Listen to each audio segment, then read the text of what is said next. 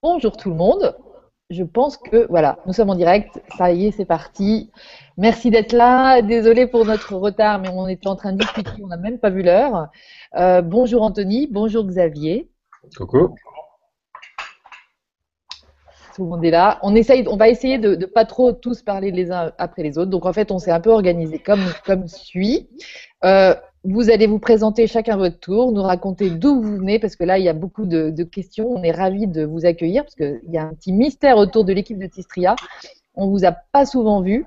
Et donc, euh, bah, c'est un honneur que de, dire oui à, au grand changement, d'être présent avec nous et de vous montrer. Euh, c'est une des premières fois. Tu me disais, Anthony, tu es déjà allé chez Bob, je crois.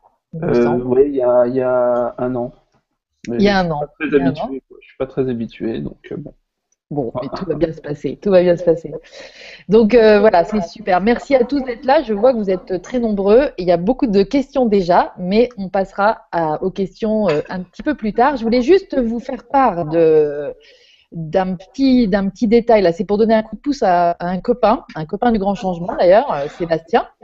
Dubois, qui organise dans deux jours, c'est-à-dire jeudi soir prochain, tout près de Caen, à Cheux, une rencontre avec euh, Patrice Pouillard, justement, et peut-être son acolyte aussi, Jacques, euh, je ne sais plus son nom, mais voilà, vous le connaissez sans doute. Donc, tous les gens qui habitent dans le coin, venez, on se retrouve là, et vous pouvez regarder sur hawaiianfilm.com pour avoir les infos sur cette conférence euh, qui commence à 19h30 jeudi prochain. Ça, c'était ma petite parenthèse perso, avec un petit bisou à Sébastien.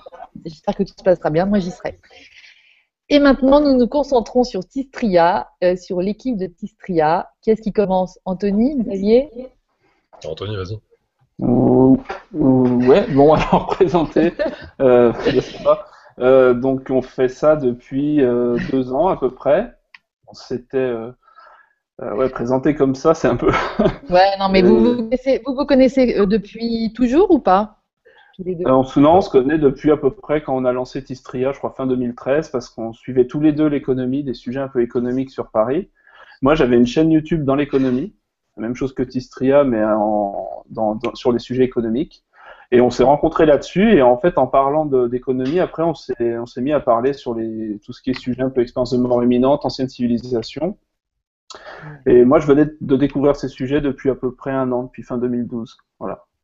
Et Xavier connaissait, je crois, depuis un peu plus longtemps.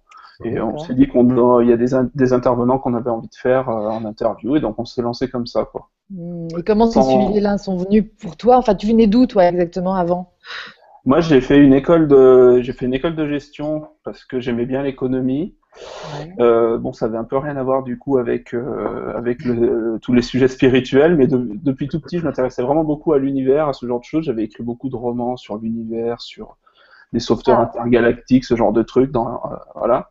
Ah. Et euh, à partir de, mes, bah, de fin 2012, donc de mes 27 ans, j'ai commencé à me dire, euh, je crois que c'était une interview de Lilou Massé avec Jean-Jacques Charbonnier que j'ai regardé sur les expériences de mort imminente.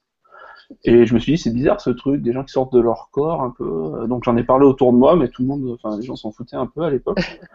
Et on me disait non, mais c'est des hallucinations. Je disais, ah, mais il y a des médiums qui communiquent avec les morts, ils sont toujours là après. Ils disent non, mais ça c'est n'importe quoi, c'est charlatan. Mhm. Et au début, je me disais, ouais, ça doit être. Il y a un bruit. au début, je me suis dit, euh, je me suis dit, bon, d'accord, c'est des charlatans, mais après, je voyais bien qu'il y avait un souci de, de, cohérence, quoi. Par exemple, les expériences de mort imminente, on voyait bien qu'ils arrivaient à voir ce qu'il y avait 10 km plus loin, ce qu'il y avait dans la salle d'attente, à le décrire précisément. Mhm. On a beaucoup de cas comme ça en France, aux États-Unis, dans tous les pays du monde. Et, donc, le phénomène, le phénomène pardon, était mondial. Donc, je me suis dit, là, il y a, il y a quand même un truc il faut que approfondir ce que j'ai besoin de comprendre en fait j'ai besoin de logique de, de, cohérence quelqu'un d'assez pragmatique et si je comprends pas en fait j'ai envie d'aller plus loin et depuis j'ai tiré un peu le fil de la pelote de laine en fait et, depuis je continue à, à m'intéresser à ces sujets D'accord. Voilà, pour faire très très rapidement. très rapide. Et la transition, elle s'est faite comment entre l'écho et. Bah, y a pas, en fait, il n'y a, pas eu de, a pas eu de vraie transition, je m'en suis pas rendu compte en fait. C'est-à-dire que les sujets d'économie commençaient vraiment à m'ennuyer euh, à l'époque parce qu'en fait, je parlais toujours de la même chose, de la crise de la zone euro, de crise financière à Wall Street. Euh, c'est toujours la même chose, tout va s'écrouler, tout va s'écrouler, puis tout s'écroulait pas. Et, euh, donc, en fait, ça m'ennuyait quoi, intellectuellement. C'est toujours la même chose. Et, et petit à petit, j'ai basculé vers ces sujets, vers la révélation des pyramides aussi. Ça m'a vraiment marqué en fait. Début 2013, j'ai découvert le sujet. Et, et j'avais envie de comprendre. Alors après, il y a des trucs un peu plus, des explications peut-être un peu plus mystiques où j'avais fait des rêves un peu euh, début 2013 où Ah bon? on m'envoyait un peu des trucs dans la tête pour me, de- Te dire ce que me donner des infos. Et c'était des rêves un peu vraiment très très marquants. Et je, je sais pas si voilà, a Oui. pas d'explication plus poussée là-dessus. Hmm. Mais il n'y a, pas eu de. En fait, j'ai jamais fait d'expérience de mort imminente. Euh, mes parents, ma famille, mes amis, personne ne connaissait la médiumnité. Ah ouais. Donc euh, c'est vraiment quelque chose que j'ai découvert sur le tard, quoi. Mais j'avais une sorte d'intuition là-dedans, en fait, depuis tout petit, sans, sans vraiment le arriver à la nommer, en fait. Hmm. Voilà. T'étais là- pour ça, sans doute. Ouais, sans doute. ouais. Tu le sentais. Et que ça les a pas trop brusqués, ta famille? Comment ça se passe? Si, si, si. Bon, alors s'ils vont, vont peut-être regarder l'interview un jour, donc euh, j'ai- il faut. Mais euh, il y a un peu, c'est un peu bloquant, quoi. C'est-à-dire que c'est des sujets, ils arrivent à s'y intéresser un peu, mais vraiment, on sent qu'il y a des, il y a, du- il y a- il y a- il y a un froid quand même, quoi. en froid Après, je parle, j'étais dans la finance et l'économie, maintenant je parle de ça. Ah oui. Il y en a, ils doivent se dire, le gars, il est, il est parti à un moment donné en tangente, on sait pas trop ce qu'il a fait. Mais moi, ça me semble cohérent. Et en fait, quand quelqu'un me dit euh, les médiums ou les MDE ou les pyramides, tout ça, tout ce que vous dites, c'est c'est du charlatanisme, je leur dis, bah d'accord, moi je suis d'accord avec vous, mais expliquez-moi en quoi c'est faux. Voilà, expliquez-moi en quoi c'est faux. Ouais. Donnez-moi une explication qui va me convaincre pour les expériences de mort imminente, par exemple, pour parler toujours de ce sujet. Et, et voilà, en fait, les gens qui disent c'est une hallucination, c'est la kétamine, c'est tout ce que vous voulez, en fait, c'est très très faible comme argumentation, en fait. Ça tient pas, ça tient pas. Donc voilà, donc je continue parce que j'ai envie de comprendre la logique, euh, la structure de l'univers, la structure de la réalité. Et c'est des questions assez vastes, mais moi ça me passionne, quoi, en tout cas. Moi ça me passionne. Hmm. Et, et Voilà. mais une belle relation aussi et d'amitié du coup entre vous. Oui, alors euh, à la base j'étais sur Paris avec Xavier, maintenant je suis sur, euh, dans la région d'Avignon, donc on se voit un peu moins. Ah bah oui. Euh, mais oui, oui, on, se, on est en contact assez fréquent, quoi. On est en contact assez fréquent et euh, on est un peu sur la même longueur d'onde sur ces sujets, c'est-à-dire qu'il y a rarement, je crois qu'il n'y a même jamais eu d'accro vraiment sur la manière de traiter un intervenant, quoi. Enfin, Super. Il n'y en a pas un qui pense un truc et l'autre qui pense autre chose, quoi. C'est assez, euh, Mm. assez, assez fiable, quoi. C'est harmonieux. C'est plus, euh, c'est plus l'inverse, on est plus obligé de se, se restreindre au nombre d'intervenants qu'on veut interviewer euh, que l'inverse. Ouais. Ouais. Ouais. N'a- vous n'arrêteriez pas. Non. Non, et d'ailleurs, ça me fait, il faut, s'il y a des intervenants potentiels à qui on a répondu, on verra plus tard, c'est vraiment qu'on doit voir plus tard parce qu'on n'a pas le temps. C'est-à-dire Ça. qu'on est complètement submergé de, par le travail et par les projets, et en fait, il y a plein d'intervenants qu'on aimerait faire, mais qu'on n'a pas le temps de faire euh, tout de suite, quoi. Parce que ça prend un temps énorme de faire une interview, quoi. Hmm. Voilà, ça prend vraiment un, un temps énorme. Surtout au montage, c'est plusieurs jours de montage la plupart du temps. Le fameux, le fameux montage, ouais, Ouais, c'est super long. Donc, Bon, voilà. j'espère que vous êtes récompensés parce que c'est du beau boulot. Hein. Moi, j'ai j'ai pas introduit comme ça, mais franchement, c'est magnifique ce que vous faites. Ça, satisfait plein, plein de gens parce qu'il y a une espèce de discrétion qui va valider aussi une forme de crédibilité à, bah, ce que vous obtenez comme message, etc. Et franchement, bah, moi, je, vous tire mon chapeau. C'est du super boulot, très pro. Et donc, je voudrais aussi, bah, tu vis de ça, toi, euh, Anthony, par exemple? Oui, alors oui, c'est vrai que j'en ai, j'ai pas parlé du côté vidéo technique, mais qui est très important parce qu'à la base, depuis mes 17-18 ans, j'ai découvert le, tout ce qui est réalisation de courts-métrages, ce genre de choses, et ça m'a vraiment passionné. Et je suis aussi venu au sujet, euh, que ce soit économique ou Tistria, par la réalisation vidéo, en fait. C'est-à-dire que j'adore, euh, j'adore faire de l'image, j'adore tourner, j'adore prendre un son qui est correct, illustrer, euh, faire des plans aériens, des plans de coucher de soleil, des plans de ce que vous voulez, euh, mettre en musique, faire une mise en scène, quoi. Ça, c'est vraiment ce que j'aime faire. Donc il y a les deux qui se, il y a le mariage de deux, de deux passions, quoi. C'est d'un côté la technique vidéo et de l'autre ce genre de sujet, quoi. Voilà, C'est ça. pour moi. Ah ouais, c'est Et ça. je me rappelle plus de la question, du coup. Pourquoi je. Bah, je- Est-ce que je tu disais- rêvais en vivre hein Voilà. Ah voilà, est-ce que j'arrive à en vivre? Euh, oui, oui, bah de toute façon, il faut bien, oui, il faut bien vivre. Donc à côté, j'ai des, j'ai des clients, que ce soit des petites entreprises, des petites maisons d'édition, des plus grosses maisons d'édition, où je fais des vidéos payées euh, pour ces gens, quoi. D'accord. Au début, c'était, je fais ça depuis en freelance depuis deux, trois ans. Avant, en fait, j'étais euh, dans des entreprises, des agences médias. Je suis passé chez Canal+, ce genre de choses. Euh, voilà. Et puis j'avais envie de partir parce que je voulais être euh, indépendant et libre de, de, ce que je faisais un peu plus. Mais donc oui, j'arrive à en vivre quoi. Maintenant, ouais, ça se passe. Mais Tistria me prend, euh, plus les mois passent, maintenant Tistria me prend quasiment tout mon temps. J'ai le temps de faire d'autres en fait. Et c'est pas avec Tistria que tu gagnes de l'argent, par exemple. Si, quand même, mais euh, l'argent est remis euh, très vite dedans parce qu'il faut euh, faire des pèlerinages dans toute la France, en Suisse, etc. pour aller filmer. Il faut acheter du matériel, changer des objectifs qui ont cassé, ça, ça coûte de l'argent. Donc on a, j'arrive, on arrive quand même à, à, toucher de l'argent, quoi. Mais c'est vrai que par rapport au temps investi, c'est pas, Ouais, ça. Puis au nombre de vidéos maintenant qui est en ligne, c'est vrai que c'est pas, c'est pas des, des, ratios qui sont, qui sont élevés, quoi. J'aurais gagné, j'aurais gagné mieux ma vie dans la finance, quoi. On va dire ça comme ça. Non, mais c'est pour saluer aussi, c'est un petit clin d'œil, mais j'ai envie de saluer aussi votre générosité parce que c'est pareil, c'est gratuit, c'est accessible à tous euh, la plupart du temps. Donc il y a aussi une reconnaissance ça va commencer par une reconnaissance euh, verbale et puis euh, de cœur, mais je pense que la justesse serait que l'abondance aussi puisse arriver par ce biais-là parce que c'est vraiment du bon boulot et puis c'est des beaux cadeaux que vous nous faites. Voilà, donc bon, il ah, faut que ça vous revienne à un moment donné. Voilà. Ah, merci. Et de rien. Xavier, tu nous racontes, toi, est-ce que tu es, tu as toujours fait des vidéos ou d'où tu non, du tout. Alors moi, je suis pas du tout dans le côté euh, technique vidéo. J'y connais, euh, j'y connaissais absolument rien euh, et j'apprends au fur et à mesure là-dessus. en fait, moi, je viens de, j'ai fait une formation de pharmacien en fait. De pharmacien. voilà, j'ai passé mon doctorat, je fais une, spécialisation dans la protection de l'environnement qui n'a pas débouché sur ce que j'espérais, on va dire, en termes de proposition de, de poste. Mais depuis tout gamin, j'étais passionné par les, les, les sujets un peu inexpliqués, quoi, paranormaux, ça me fascinait. Euh, c'était l'époque où il y avait l'émission euh, Mystère Mystère là sur TF1, c'est très très vieux, ça. C'était les, les, premières émissions sur paranormal là-dessus, en fait. Euh, ah ouais. Et je regardais beaucoup ça. J'ai dû manger une quantité dingue de vidéos et de livres sur le sujet, en fait. Et en fait, on s'est rencontré avec Anthony euh, bah, déjà par la chaîne euh, qu'il avait avant dans le sur le sur tout ce qui était économie, voilà, économie alternative en fait. Et puis un jour, il a publié une vidéo sur sa chaîne sur les pyramides de Bosnie ah en fait. Ah oui, oui, j'ai pas dit ça. Voilà. Et du coup, en fait, c'est là où on a commencé à échanger. Et c'était le moment où vraiment euh, venait d'arriver la révélation des pyramides et tout.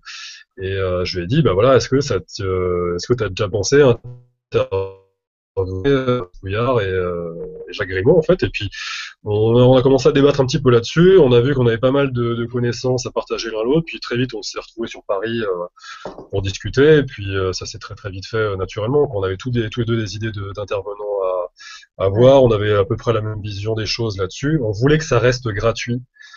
Parce que on voulait pas qu'il y ait une mainmise euh, d'une sorte de lobby ou de quelque chose comme ça dessus. Il faut vraiment que le message se diffuse au maximum parce que ça sert à beaucoup de gens. C'est un message qui est universel, ça parle à beaucoup de gens. Alors après, certaines personnes peuvent être plus ou moins sceptiques, mais le temps ou les épreuves de la vie font qu'au bout d'un moment, elles sont obligées de, de réviser un petit peu leur, euh, leur scepticisme et ça, ça aide toujours. Nous, on a des messages euh, de remerciements merveilleux de gens et ça, c'est génial. Donc c'est sûr que le, une reconnaissance financière, oui, c'est intéressant parce que nous, ça nous permettrait de faire plus de documentaires, d'avoir une meilleure qualité aussi d'image, parce que le fait de faire ça comme ça, Anthony pourra en parler plus que moi, mais ça, ça amène un certain aussi intervenant qu'on voit. Un certain. parce que bon, sérieux. Ah d'accord. Ouais. Oui, voilà. C'est-à-dire que le fait que ce soit en bonne qualité, directement, euh, enfin avec des vidéos HD, etc., ça amène plus de d'intérêt. Enfin, c'est-à-dire que le fond est intéressant, mais la forme joue aussi. Sur la qualité de la vidéo en fait et de l'intervenant. Et du coup il y a beaucoup de messages qui passent mieux comme ça. Et on voulait vraiment que ces intervenants là aient le droit à ça à ce type de lumière là euh, c'est pas des gens bizarres. Euh, c'est des gens qui ont qui ont pour la plupart du temps pas compris euh, au tout début pourquoi ça leur arrivait à eux qui ont dû à, approfondir ça, etc. Notamment les gens sur les NDE, hein, ils comprenaient pas ce qui leur arrivait. La, Nicole Dron, elle a gardé ça en elle très très longtemps, par exemple, euh, pour ne parler que d'elle. Mm. Donc euh, c'est c'est des choses comme ça en fait. Hein, donc euh, vous avez un grand respect, tu dis, des... c'est ce grand respect qui, qui se ressent hein, dans le dans, dans l'interview par rapport aux gens. Mm. grande discrétion de votre part aussi, on vous voit pas. Parce que moi, enfin moi je parle pour moi, c'est vrai que à la base j'aime pas trop me voir, euh, que ce soit en miroir ou à l'écran, ou même entendre ma voix. Quand j'entends ma voix dans le rush de l'interview, j'aime Donc à la base, c'était un peu parce que j'aimais pas trop, euh, moi j'aimais pas trop me voir en fait.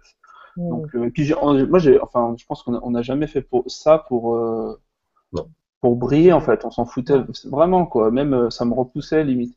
Mais mais maintenant en fait, je me rends compte que c'est une utilité de qu'on ne voit pas trop, c'est que l'intervenant est bien mis en avant. La personne a l'impression plus d'être avec l'intervenant. Mm. Et, euh, et, pour les questions qui sont pas écrites, c'est parfois un peu chiant pour certains de lire, mais ça permet de remodeler les questions par rapport à la réponse en fait. C'est-à-dire que le montage est tout remis dans l'ordre, les parties sont.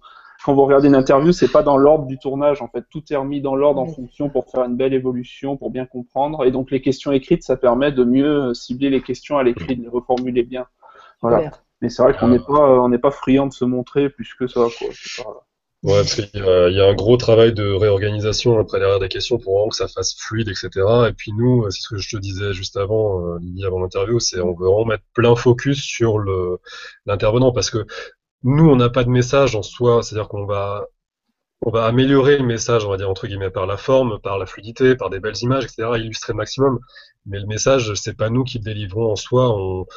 On sert de canal entre guillemets quelque part dans, dans, ça comme toi aussi avec le, avec le grand changement. C'est on aide ces gens-là à se mettre en lumière et à pouvoir faire passer leur message qui est le plus important au final. Ça ça nous appartient pas. Le message il appartient jamais vraiment au messager. C'est c'est universel. Ça parle à tout le monde chacun à sa version son interprétation. Et c'est ça qu'on voulait. On voulait pas apparaître pour ça et vraiment mettre que l'intervenant dessus quoi. super. Voilà. Bravo. donc toi tu tu ne seras pas pharmacien? Non. Non non c'est fini non, c'est fini tout ça, ça m'intéresse plus. Euh, j'ai côtoyé trop de, de, de, guérisseurs et puis on commence à avoir un bon petit bagage, même niveau connaissance euh, bah sur le, le, le, côté énergétique du corps, etc. et la manière dont on fonctionne vraiment, plus que le côté purement mécanique de la médecine actuelle qu'on a. Il y a plein de choses à apprendre dessus qui sont qui sont magnifiques en fait et puis c'est difficile de revenir en arrière en fait. On, on a ouvert une, une espèce de boîte de Pandore et on n'a pas du tout envie de la refermer après donc Ouais, Mais c'est vrai que j'avais, euh, je te disais tout à l'heure aussi qu'en apprenant que tu avais que étais pharmacien avant, enfin que tu avais tout euh, fait les études pour le devenir en tout cas, que j'avais, j'aimais bien cette espèce de connotation bien souvent autour de la santé euh, par rapport à beaucoup d'intervenants. Euh, et, et, je pense qu'il y a un shift aussi à faire à ce niveau-là, dans la considération et dans le fait. Donc c'est hyper intéressant de voir que tu as justement baigné dans, dans ce qu'on apprend, dans ce qu'on enseigne encore mm. aux futurs pharmaciens, médecins. Et... Ben, Anthony, Anthony et moi, on a, des, on a quand même des études qui sont assez euh, carrées, c'est-à-dire qu'il n'y a pas de il n'y a pas de libre interprétation, c'est pas des langues ou des choses comme ça, des choses plus littéraires où là on peut plus aller chercher sur l'interprétation. Donc ça nous a donné une certaine méthodologie, puis on aime bien nous surtout amener des gens du milieu scientifique euh, qui vont entre guillemets expliquer par une autre porte, une autre voie en fait les choses un peu plus euh, spirituelles que pourrait dire un autre intervenant. Ça c'est très important, parce que ça va faire vraiment la passerelle entre des gens euh, très euh, très sceptiques et des gens qui sont déjà plutôt convaincus en fait. Ça donne des arguments pour convaincre aussi également là-dessus et montrer que ça ne sort pas de nulle part. la science s'y intéresse de plus en plus et il y a, il y a des grands chamboulements à ce niveau-là. Euh, nous, on constate de plus en plus avec Anthony hein, sur les routes, on voit qu'il y a vraiment des, il y a une soif des gens euh, lambda entre guillemets, mais aussi beaucoup des scientifiques qui se disent ouais, là il y a un truc à gratter quoi. Ouais, Mais c'était le, c'était vraiment l'idée à la base quand on a fait Istria, c'était de, nous de, de s'adresser à tout le monde et pas juste à, à, des gens qui connaissaient déjà ces sujets en fait. Et vu qu'en France il n'y a pas grand monde qui connaît ces sujets, surtout à l'époque il y a deux ans, bah, du coup en fait c'était une, une, bonne méthode pour nous. C'était quand euh, et à chaque fois quand on fait quelque chose, une interview, euh, les questions, le montage, l'idée à chaque fois moi que j'essaie de garder derrière la tête, c'est de parler euh, comme si on parlait au type qu'on va croiser dans la rue qu'on connaît pas, et c'est de l'aborder et de le faire rentrer dans un sujet, l'alchimie, les NDE, les, les guérisseurs, voilà. Donc on, démarre toujours les docs et les interviews par des choses assez générales et après on essaye de, de comment dire de, de préméditer les contres qu'on va qu'on pourrait nous faire les critiques. Du genre euh, voilà ça pourquoi mais ça. Et en fait on, on anticipe tout, on anticipe les critiques en fait et on essaye de bien euh, ouvrir le sujet au début pour que tout le monde se reconnaisse dans l'interview et puisse démarrer. Et euh, vu que c'est bien partagé sur Facebook sur ce il y a un téléphone je sais pas c'est pas moi. Ouais ça y est c'est fini c'était chez moi. Ah non, il y en a cinq. euh, voilà, c'est fini. Voilà, euh, vu que chez. Qu'est-ce que je disais? Non, non, c'est pas grave. Vu que je voilà, vu que c'est partagé sur Facebook, sur des réseaux sociaux très grand public, les interviews, c'est important que les gens, quand, un ami à eux sur Facebook partage nos vidéos, que dès les premières minutes, il arrive à rentrer dans le sujet, même s'il connaît rien en fait. Et après, petit à petit, ça monte en gamme. Voilà. Donc on l'a, les sujets doivent être très euh, rationalisés dans le sens compréhensible, euh, logique. Euh, voilà, c'est vraiment le, c'est pas faire quelque chose d'un peu ésotérique qu'on comprendrait pas, qui serait juste pour les gens qui connaissent déjà tout, quoi. C'est pas du tout l'idée, pardon, l'idée du, Super. média, quoi. Ah ouais, c'est ça. Voilà, c'est de viser des très larges audiences, quoi. Et si les, si les chaînes de télé et les magazines et tout ça faisaient leur travail, notamment en France, on aurait beaucoup moins de, de marge de manœuvre, nous, parce que ça serait déjà fait, en fait. Moi, à chaque fois, il y a des intervenants qu'on va voir, je me dis, mais comment ça se fait qu'il n'y ait aucun grand média qui soit allé le voir, quoi? Les gens, ils sont super bons, quoi je vais pas tous les citer, mais, Jean-Jacques Charbonnier, Luc Baudin, enfin je, tous les intervenants qu'on a mm. eu, quoi. On se dit mais pourquoi les gens, pourquoi les, les télés, les médias ne vont pas sur eux? Ils sont super intéressants. Donc il doit y avoir des raisons un peu peut-être politiques. J'ai à peu près compris le truc. Ouais, bon, c'est faut, faut, faut essayer de faire oublier aux gens qui y sont vraiment en fait. En gros, ah.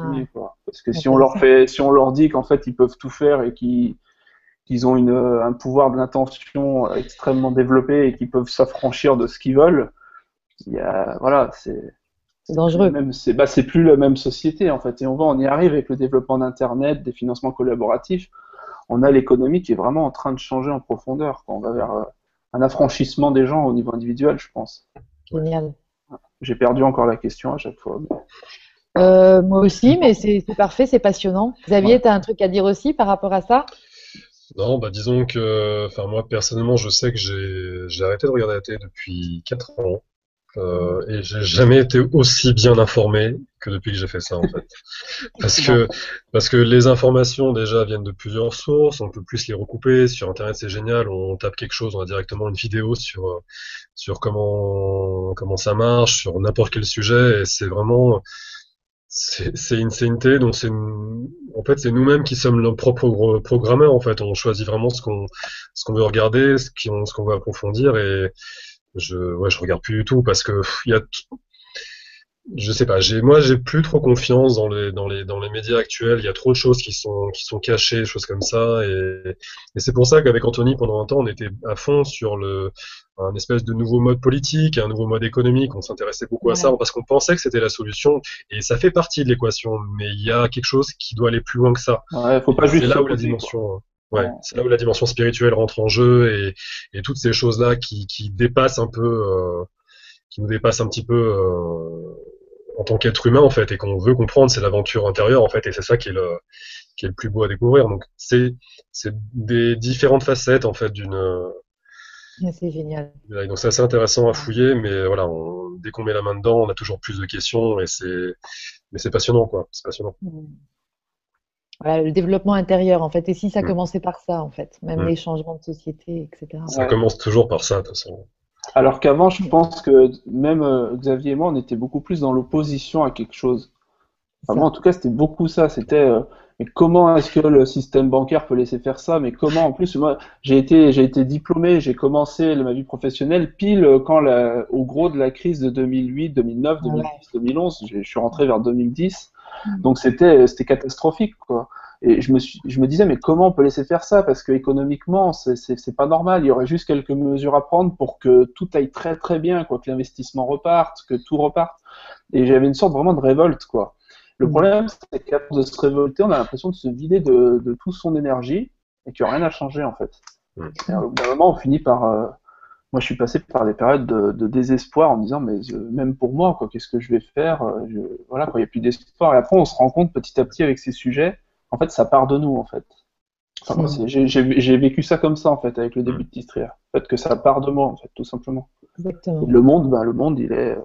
Voilà. Qu'est-ce que la réalité, quoi, de toute façon, déjà Oui, c'est quand, c'est quand, en, dire, en essayant de contrer la chose, on l'alimente. Et ça, c'est des choses qu'on a compris assez tôt avec les, les, premiers, les tout premiers intervenants. Ils ont vraiment eu ce message-là euh, avec nous. Et c'est vrai que ça nous a ouvert une porte. Euh, euh, génial, c'est qu'on a compris que voilà, on, on pouvait changer des choses à notre échelle, à nous, petit à petit, quoi. C'est, l'histoire du, du colibri que beaucoup de gens connaissent, en fait, hein, quand il y a un feu dans une forêt, c'est le colibri, il prend sa part, quoi. Il dépose juste une goutte d'eau par goutte d'eau et c'est tout.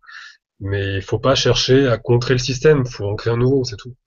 Il, se, il se terminera lui-même, c'est juste que le, le tous les médias, entre guillemets, euh, alimentent un petit peu cette peur, cette sinistrose, une monde des événements à l'autre bout du monde euh, qu'on n'a pas vraiment possibilité de changer, euh, nous, en France, ou des choses comme ça. Et, c'est compliqué d'agir dessus, mais voilà, il faut il faut changer, il faut apporter des choses inspirantes aux gens. Et il y, a, y a un film qui est très très bien là qui est sorti euh, il y a pas longtemps qui s'appelle Demain et qui a compris en fait cette chose-là que c'était pas en montrant des choses horribles sur ce qui se passait dans le monde parce qu'effectivement il y a des choses horribles, mais il montre les choses positives en fait. Ils, savent raconter une histoire inspirante euh, et ça c'est vraiment le bon message pour moi c'est pour inspirer les gens, leur raconter une belle histoire pour que les gens se disent bon ok, c'est pas fini, je peux faire quelque chose et puis c'est comme ça que ça marche.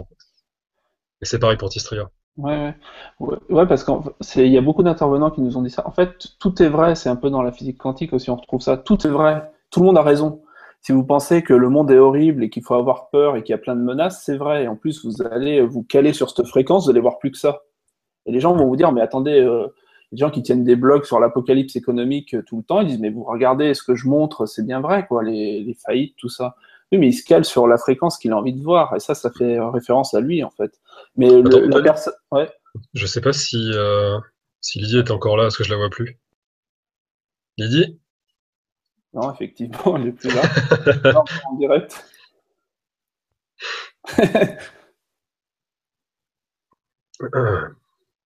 À mon avis, on est encore en direct.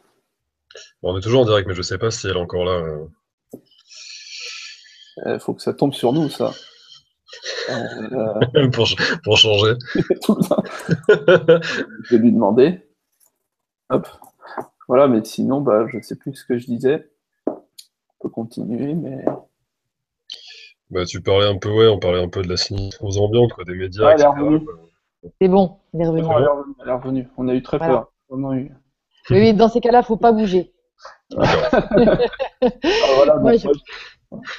c'est bon, ça y est, super. Bon. je finissais, voilà, je disais juste qu'il ne faut pas se caler. Enfin, tout le monde a raison. D'ailleurs, si vous, c'est par exemple Laurent Lévy, je sais pas, je vois ce que je crois, c'est je. Je crois ce que je vois. Si, c'est je. Voilà, je vois ce que je crois, mais c'est pas. Ouais, ouais c'est ça. je vois ce à quoi je crois, en fait. C'est ça. Voilà, c'est ça. Et ça, c'est quelque chose qui peut-être est contre-intuitif au début, parce que les gens vont dire, mais non, la réalité, elle est telle qu'elle est, et vous, vous, pouvez la regarder euh, en étant content ou pas content. Bon, bah d'accord, c'est bien pour vous, mais ça va pas changer la réalité.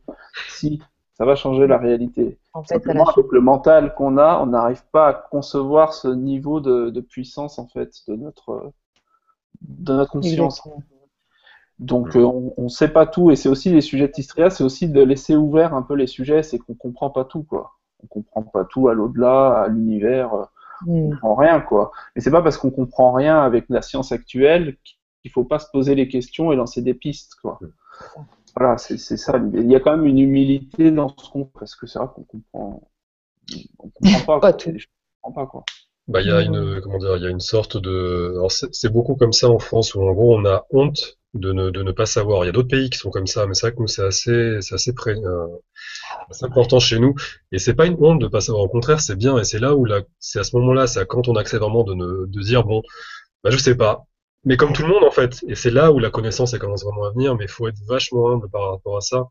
Et c'est, après, c'est une avalanche. On a, nous, on apprend plein de choses, mais c'est justement parce qu'on accepte d'aller voir les gens, les intervenants, en se disant, bon, écoute, ce que tu fais, ça a l'air extraordinaire. Je sais pas comment ça marche, je sais pas ce que tu as vécu mais ça m'intéresse quoi, ça me fascine. Raconte-moi ton histoire et puis euh, après on y adhère, on y adhère pas, on y adhère pas, mais c'est, on ne demande pas aux gens d'y adhérer, c'est juste on vous partage quelque chose. Après ils, ils font leur ce qui, ce qui leur appartient. Ça veut piocher un petit peu dans les différentes interviews, de prendre ce qui leur appartient. Il y a, c'est comme en thérapie, il y a un thérapeute pour euh, pour chaque patient entre guillemets quoi. Il y a autant de thérapie que de thérapeute quoi. C'est un peu pareil quoi pour les vidéos quoi.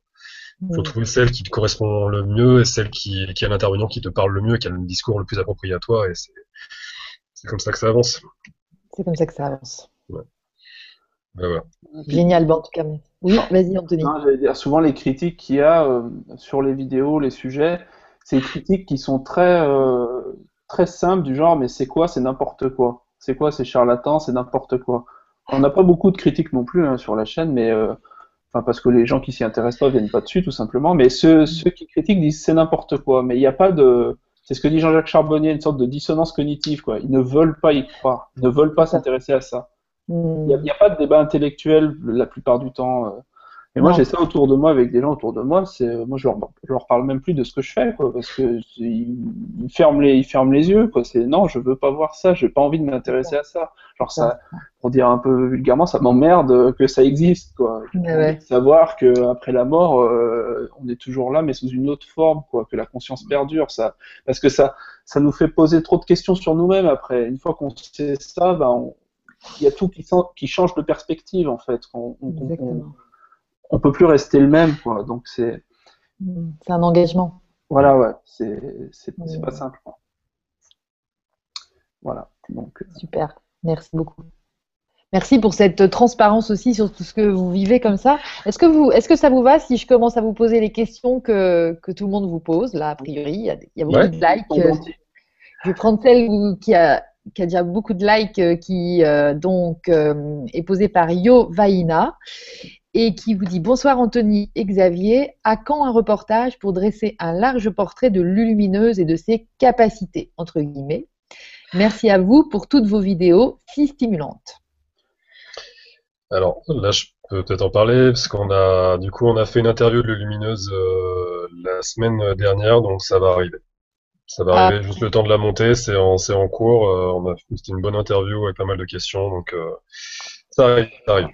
Ah, très bien on est content. on l'attendait. pas facile parce qu'elle était au Portugal, je crois, avant, donc c'était pas ça. Oui, c'est ça.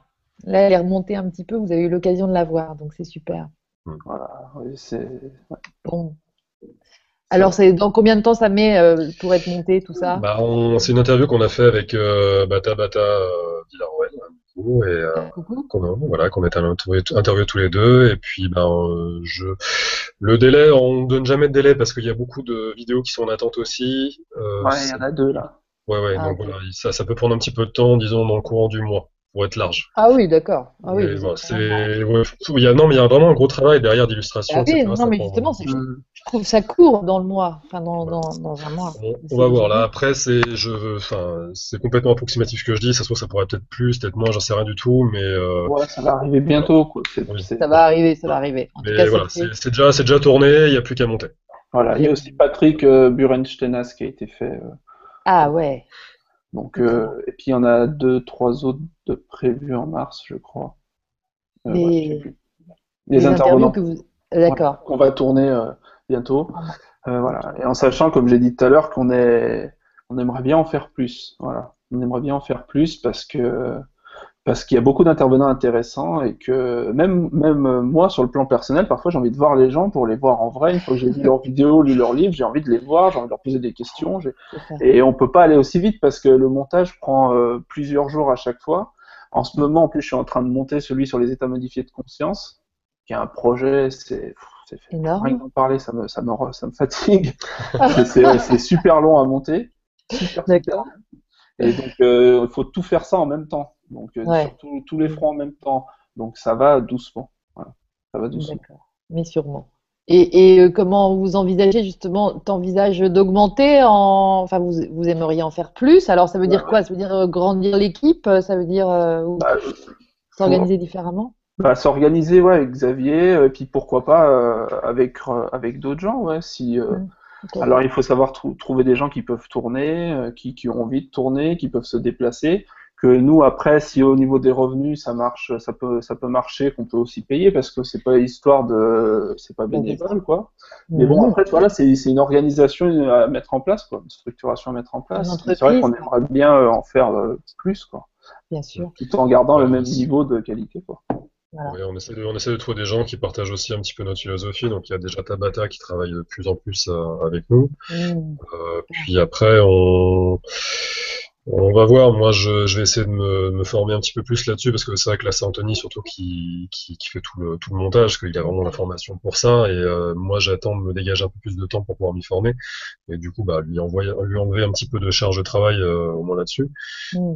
Euh, mais oui, non, mais c'est, ça se met en place petit à petit. Là, c'est les... on a beaucoup de propositions de gens qu'on remercie hein, d'ailleurs qui veulent mm. travailler avec nous, des choses comme ça. Euh, si on n'accepte pas tout le temps, c'est déjà parce que pour l'instant, on a déjà plein d'autres projets en, en cours, mais ça, va se mettre en place petit à petit. Il faut qu'on on est encore dans une phase un peu d'organisation où la tistria commence vraiment à se développer, à, à, avoir un petit un, bon petit succès hein, relatif. Hein. Donc ça, ça arrive, mais c'est des questions qui vont pas tarder à se poser. Il faut qu'on étudie ça avec Anthony euh, euh, là-dessus. Il y a deux trois, il y a deux trois personnes qui nous ont contactés euh, pour pour tourner. Alors, ces personnes peuvent être en Belgique, euh, à Châteauroux, euh, un peu n'importe où. Mais euh, après, faut, bah, les gens, faut les faut qu'on se rende compte, faut qu'on voit comment on fait. Faut... Bien sûr. Voilà, après, c'est du management d'équipe, quoi. C'est peut-être pour ça que je fais une école de gestion. Mm. Peut-être que j'utilise un jour. Peut-être. connaissance, très bien. Sans doute. tout est logique, tout se tient. bon, alors super. Euh, merci beaucoup. Euh, juste, moi j'avais une petite question. Pourquoi Tistria? Tiens, bah, que veut dire Tistria? D'ailleurs, c'est Mina euh, Thierry dont j'allais lire la question. Alors, elle dit Bonsoir, merci pour votre super site pro Tistria et la qualité des intervenants et des questions. Que veut dire, que veut dire Tistria? Qu'est-ce qui vous interpelle le plus dans la conscience? Et la spiritualité. Avez-vous une petite idée des... Alors, deuxième partie, avez-vous une petite idée dans le futur de l'évolution des capacités humaines, des pouvoirs, aptitudes? Bon, si vous voulez, je vais vous relire la fin de la question. Pour l'instant, vous pouvez peut-être répondre à qu'est-ce que veut dire Tistria. Merci Mina, en tout cas. Euh, bah, Tistria, c'était bon. Je vais, je vais répondre. Tistria, c'était euh, à la base. J'avais pas encore rencontré Xavier euh, amicalement. Mmh. On va dire. Et, euh, chercher un nom pour euh, une structure, pour moi avoir un nom pour ce que je fais, pour pas mettre mon nom parce que j'avais envie de trouver un nom. Et je voulais m'appeler Sirius Prod en fait, Sirius Production. Et c'était déjà pris. Et ça m'embêtait que ce soit pris. Et un jour, par hasard, je tombe sur Internet sur un truc, un livre, un PDF qui disait euh, Tistria dans la mythologie perse, ça faisait référence aux trois étoiles de Sirius. Tistria. Comme ça, c'est D'accord. J'ai dit, ah bah je vais l'appeler Tistria, puis j'ai checké sur Google, ça n'existait pas. Hop, voilà. Impeccable. Donc ça fait référence à Sirius. Voilà. Et pourquoi Sirius Du coup, oui. eh ben parce que oui, parce que Sirius, euh, j'ai toujours été passionné par euh, depuis que je connais ces sujets par Sirius, parce que que ce soit les Dogons du Mali, que ce soit les Égyptiens, enfin les bâtisseurs des pyramides, etc., etc. On a vraiment une référence à Sirius en tant qu'étoile protectrice qui vient euh, nous éduquer, nous transmettre du savoir, tout ça. D'accord. Ça a vraiment toujours été un peu un phare dans, dans, les, dans les grandes civilisations humaines. Donc je pensais que c'était bien de faire référence à ça, quoi, pour. bah oui, alors c'est marrant. La suite de la question, du coup, est, va bien avec ce que tu viens de nous dire. Qu'est-ce qui vous interpelle le plus dans la conscience et la spiritualité? Bah, Tu veux que je dise la fin? Euh, Non, non, Xavier peut répondre, je pense. Qui vous interpelle le plus bah, En ce moment, on est pas mal sur le. Comment dire le on s'intéresse de plus en plus à tout ce qui est physique quantique. En ce moment, on aime beaucoup ça un petit peu, euh, notamment des conférences avec euh, Greg Braden, euh, Nassim Haramein, qui sont qui sont passionnants et qui font vraiment ce lien-là. c'est un peu la nouvelle génération scientifique là qui arrive, etc. ouais, vraiment la capacité de d'être en sorte, ouais, comme des, on est comme des dieux, en fait. C'est-à-dire qu'on peut créer vraiment le monde que l'on veut et on réapprend, on réapprend à savoir. Alors le, le pouvoir de l'intention, c'est une petite partie de tout ça, mais il y a plein de choses derrière. Euh, sur le fonctionnement de l'esprit humain, sur comment amener les choses entre guillemets à soi et comment euh, devenir libre entre guillemets quoi, enfin être en, avoir une certaine paix intérieure, etc. Ça, ça nous intéresse beaucoup, donc toutes ces philosophies là, et puis vraiment la physique quantique, elle arrive pile poil au moment pour les pour les gens qui pourraient paraître un petit peu sceptiques, c'est ce que je disais tout à l'heure, c'est une très bonne porte d'entrée pour ces gens-là, parce qu'on arrive avec des preuves scientifiques et qui, qui corrobore euh, beaucoup ce que des grands maîtres spirituels euh, nous racontent depuis des années, quoi. Et ça, c'est génial. Il y a, je pense qu'il y a vraiment quelque chose à fouiller là-dessus, et ça, ça, ça c'est un domaine qui va devenir assez prédominant, qui va, qui va augmenter en force dans les années à venir, mon avis. Voilà. pour, ma part, pour ma part, c'est ça qui me passionne après, Anthony. Ouais, c'est, bah, moi aussi, c'est un peu, un peu pareil, c'est-à-dire essayer de comprendre. Alors, c'est un peu général, mais la nature de la réalité, la nature de qui on est en fait parce que c'est des sujets très simples. On, expérimente tous les jours une réalité, mais quelle est la nature de la réalité, l'interaction de la réalité en fait avec nous en fait? Quel rôle on a par rapport à ce qu'on expérimente en fait? Et on dit souvent en physique quantique que l'observation modifie l'expérience en fait. Et voilà, on voudrait tomber dans ces sujets un peu plus, euh, un peu plus physiques, mais essayer de les, vulgariser dans des prochains sujets pour, euh, pour essayer de faire une, sorte d'introduction aux grandes idées de physique quantique. Mais c'est un sujet qui est quand même, euh, qui, c'est, un sujet vraiment très vaste, hein, très. Alors qu'on trouve un angle. C'est pas simple. Mais c'est ça, ouais. Et après, il y a tous les trucs sur. Euh, euh, moi, ce qui m'a toujours marqué, c'est les gens comme Nicole Dron ou Serge Nazar ou d'autres gens qui, quand ils vous parlent d'être très évolués, qu'ils ont vu de l'autre côté, enfin, on appelle ça comme on veut, et qui ont quasiment les larmes aux yeux. Il y a aussi une interview de Mark O'Burn euh, que j'avais vue sur Radio Ici maintenant où les gens ils vous disent des êtres qui sont si, si évolués, si, euh, si puissants dans, dans, le regard, dans l'intelligence, dans la compassion. Ils disent c'est pas possible que ça puisse exister quand on est en phase 2 et on sent qu'ils ont des frissons, qu'ils en pleurent presque. Quoi. Et à chaque fois je me dis mais qu'est-ce qu'ils ont dû voir? Qui sont ces êtres quoi? Voilà, ça, ça m'intéresse. Mais bon, c'est.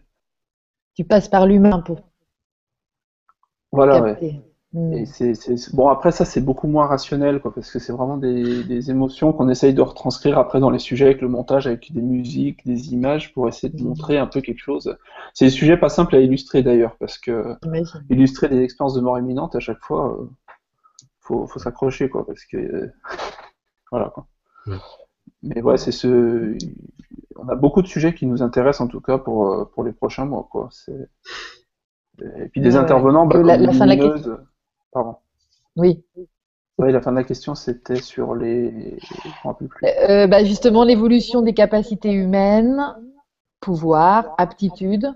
Ce que l'on nous montre, par exemple, la science-fiction et les films fantastiques, euh, comme les films de Marvel, Matrix, Lucie, art martial, oriental, etc. En fait, est-ce que ce que l'on nous montre, par exemple, je ne sais pas si tu vois à peu près mais en fait, en gros, c'est est-ce que vous, est-ce que vous, ça vous emmène vers une, un imaginaire qui pourrait vous faire euh, ça vous comprendre ou imaginer euh, l'évolution des pouvoirs, euh, des capacités humaines, des potentiels humains?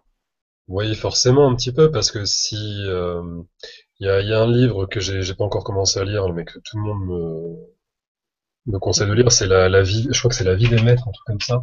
Oui. Euh, et en gros, ça parle vraiment d'une expédition scientifique qui est allée voir des, des grands, des grands sages euh, sur tout ce qu'ils ont vécu, etc. Et des pouvoirs qu'ils auraient, mais en fait, mm. je pense qu'on appelle ça pouvoir, mais c'est juste des, des capacités qu'on a naturellement, mais qu'on a perdues en fait. On est dans un monde très très mental, etc. où tout ce qui peut sortir un peu de la normale est vite euh, euh, décrié, etc. Et on cache ça. Il y a beaucoup de d'enfants qui ou de gens qui gardent, pardon, qui ont des dons de médium et qui gardent ça enfoui en eux et qui perdent ce don-là ou des dons de guérisseurs parce que pour eux c'est c'est pas ils n'arrivent pas à le gérer. C'est pas c'est compliqué en fait à, à, appréhender dans ce monde-là en fait. Mais c'est des choses qu'on a tous. Je pense qu'on a tous plus ou moins des dons et qu'on a capté de tout ce que l'on souhaite en fait. Mais il y a une forme de de réapprentissage qui doit se faire. Il y a c'est comme si, en fait, on, en parle pas mal un petit peu, enfin, vraiment euh, à la légère avec Anthony, souvent à la fin des documentaires, on sent qu'il y a comme une, une espèce d'arrivée de, de connaissances qui arrivent un peu sur, euh, sur Terre, quoi, comme un, savoir qui rejaillit. C'est un peu le cas un peu avec la révélation des pyramides. C'est des choses qui sont là depuis des années. On connaît tous les pyramides, mais là, bam, il y a un nouveau regard qui arrive, un nouvel angle, etc. Et ça nous fait changer complètement notre perception des choses. Et c'est pareil, la physique quantique arrive pile à ce moment-là, etc., avec des nouvelles données qui corroborent ces dires-là depuis des années. Et euh, il y a quelque chose qui est vraiment en train de se réveiller. On, je pense qu'on le sent tous, plus ou moins, et qu'il y a une société qui, qui, qui s'effondre et qui laisse place à une autre un peu plus, je ne sais pas si dire réveillée, mais disons voilà, un peu plus ouverte sur ces sujets-là. Et euh, je pense, que c'est une période très très intéressante pour euh, pour nous tous en fait actuellement. Ouais. Mais Christophe Alain le dit dans les interviews, c'est qu'on quitte un monde où le mental est prédominant. C'est-à-dire le mental, c'est un peu la capacité à figer les choses, à les, à les mettre bien, bien dans l'ordre et tout. Et ça, c'est en train de laisser sa place, ça va rester, ça laisse mmh. sa place à quelque chose de plus fluide, de plus, je sais pas si on peut dire énergétique, mais de quelque chose de plus fluide, de plus intuitif. Et on le sent même dans, au niveau de l'économie, quoi on voit bien comment l'économie se transforme avec Internet, tout ça, comment les technologies sont de plus en plus rapides et de plus en plus fluides. On voit les ados qui arrivent à se faire des vidéos, faire des montages, s'envoyer sur le téléphone, poster ça tout de suite. Tout est en réseau, tout est plus fluide. Et il faut, c'est une période, je pense, à l'avenir où il va pas falloir trop mentaliser et chercher des repères et à vouloir fixer des repères pour les 30 prochaines années, par exemple, pour une carrière. Parce que le monde en dessous, il va bouger et on va se retrouver avec des repères qui servent à rien l'année d'après, en fait. C'est vraiment concret, même au niveau technologique, au niveau des organisations, au niveau personnel, quoi. Donc je pense qu'à l'avenir, ce sera ça qu'il va falloir essayer de, laisser le mental comme modélisateur un peu derrière, toujours présent, mais essayer de plus être sur l'intuition, sur le ressenti en fait, avec un monde qui va qui va accélérer, qui va qui va être de plus en plus euh, fluide et notamment sur la loi de l'attraction, on le dit souvent que ce qu'on a en intention, en vibration, ça arrive de plus en plus vite dans le temps. Ouais. Euh, voilà, je pars un peu dans tous les sens, mais c'est. Euh, non, non, c'est ce que tu vois aussi comme évolution, toi. Ouais, je le vois, je le vois même pour moi-même, pour, euh, pour les gens autour de moi, pour la manière dont tout se passe, qu'on on voit vraiment que tout est, tout est de plus en plus fluide, tout est de plus en plus. et tout change de plus en plus vite, en fait. On n'est pas dans des sociétés industrielles il y a encore 30 ou 50 ans où il y avait des, un salariat, où il y avait des entreprises fixes avec des carrières à vie et tout. Ça reviendra pas, ça. Mais il faut pas s'en plaindre. Il faut pas s'en plaindre de ça, parce qu'en fait, on va vers autre chose. On est en train d'aller vers autre chose parce que nous, notre conscience est en train d'évoluer. En fait, le monde est en train de changer vers ça. Voilà, donc il faut adapter notre mental à ce changement, en fait. Il y a, une phrase que j'aime bien, c'est euh, quand l'élève euh, quand l'élève est prêt, le maître arrive en fait. Et je pense que la crise qu'on est tous en train de vivre, que ce soit au terme économique euh, là-dessus, elle a servi d'aiguillon pour rendre entre guillemets l'élève, donc nous tous, prêt en fait. C'est-à-dire qu'on est obligé de lâcher prise, on n'a plus les mêmes repères où entre guillemets on fait une carrière pendant 45 ans dans la même boîte, des trucs comme ça. Ça se fait plus en fait. Maintenant c'est un nouveau système qui arrive et il faut arriver à, à lâcher ce mental-là euh, et à lâcher un peu plus prise, à dire bon, je sais pas ce qui va m'arriver, mais j'ai confiance, ça va être bien. Mais voilà, c'est juste que c'est comme si on avait on avait un film, on connaît la fin, on sait que ça va être super, mais on n'a pas vu le film. On n'a pas vu tout le reste. On ne sait pas comment ça va se passer, mais on sait que ça va bien se finir. Et c'est un peu comme ça qu'il faut, faut arriver à penser, je pense, maintenant. C'est avoir une certaine confiance. Une, bah, c'est du domaine de la foi, mais pas de la foi religieuse. C'est vraiment de la foi en, en, la vie, en ce qui va nous arriver. Quoi. Et c'est, mais c'est, ça nécessite un, une sorte de désapprentissage, en fait, de tous nos conditionnements à l'école, et choses comme ça. Et ça, ça se fait pas euh, sans douleur et sans, sans pratique, quoi. Ouais, ouais en fait, c'est difficile pour ceux, celles et ceux qui se restent sur l'ancien mode de fonctionnement. En fait, c'est comme si vous aviez un arbre, l'ancien système, c'était un arbre qui était mort, qui avait plus de racines, mais qui était toujours là, mais qui était plus alimenté en sève, et à côté, il y avait plein de pousses qui apparaissaient en fait très très vite. Il faut pas rester sur l'ancienne énergie parce qu'elle se contracte chaque année, en fait, c'est foutu, quoi. Il faut pas essayer de lutter contre, faites rien, barrez-vous de ça, passez sur un nouveau mode de fonctionnement, et ça va aller quoi. Mais restez pas figé sur vos anciennes croyances et sur vos anciens schémas mentaux parce que là vous allez vous en prendre plein la gueule tous les matins quoi. ça va s'accélérer les prochaines années, mais on le voit même au niveau économique quoi. C'est vraiment euh, ça. Il faut, faut pas rester accroché sur les anciens trucs quoi. C'est fini quoi. C'est mort.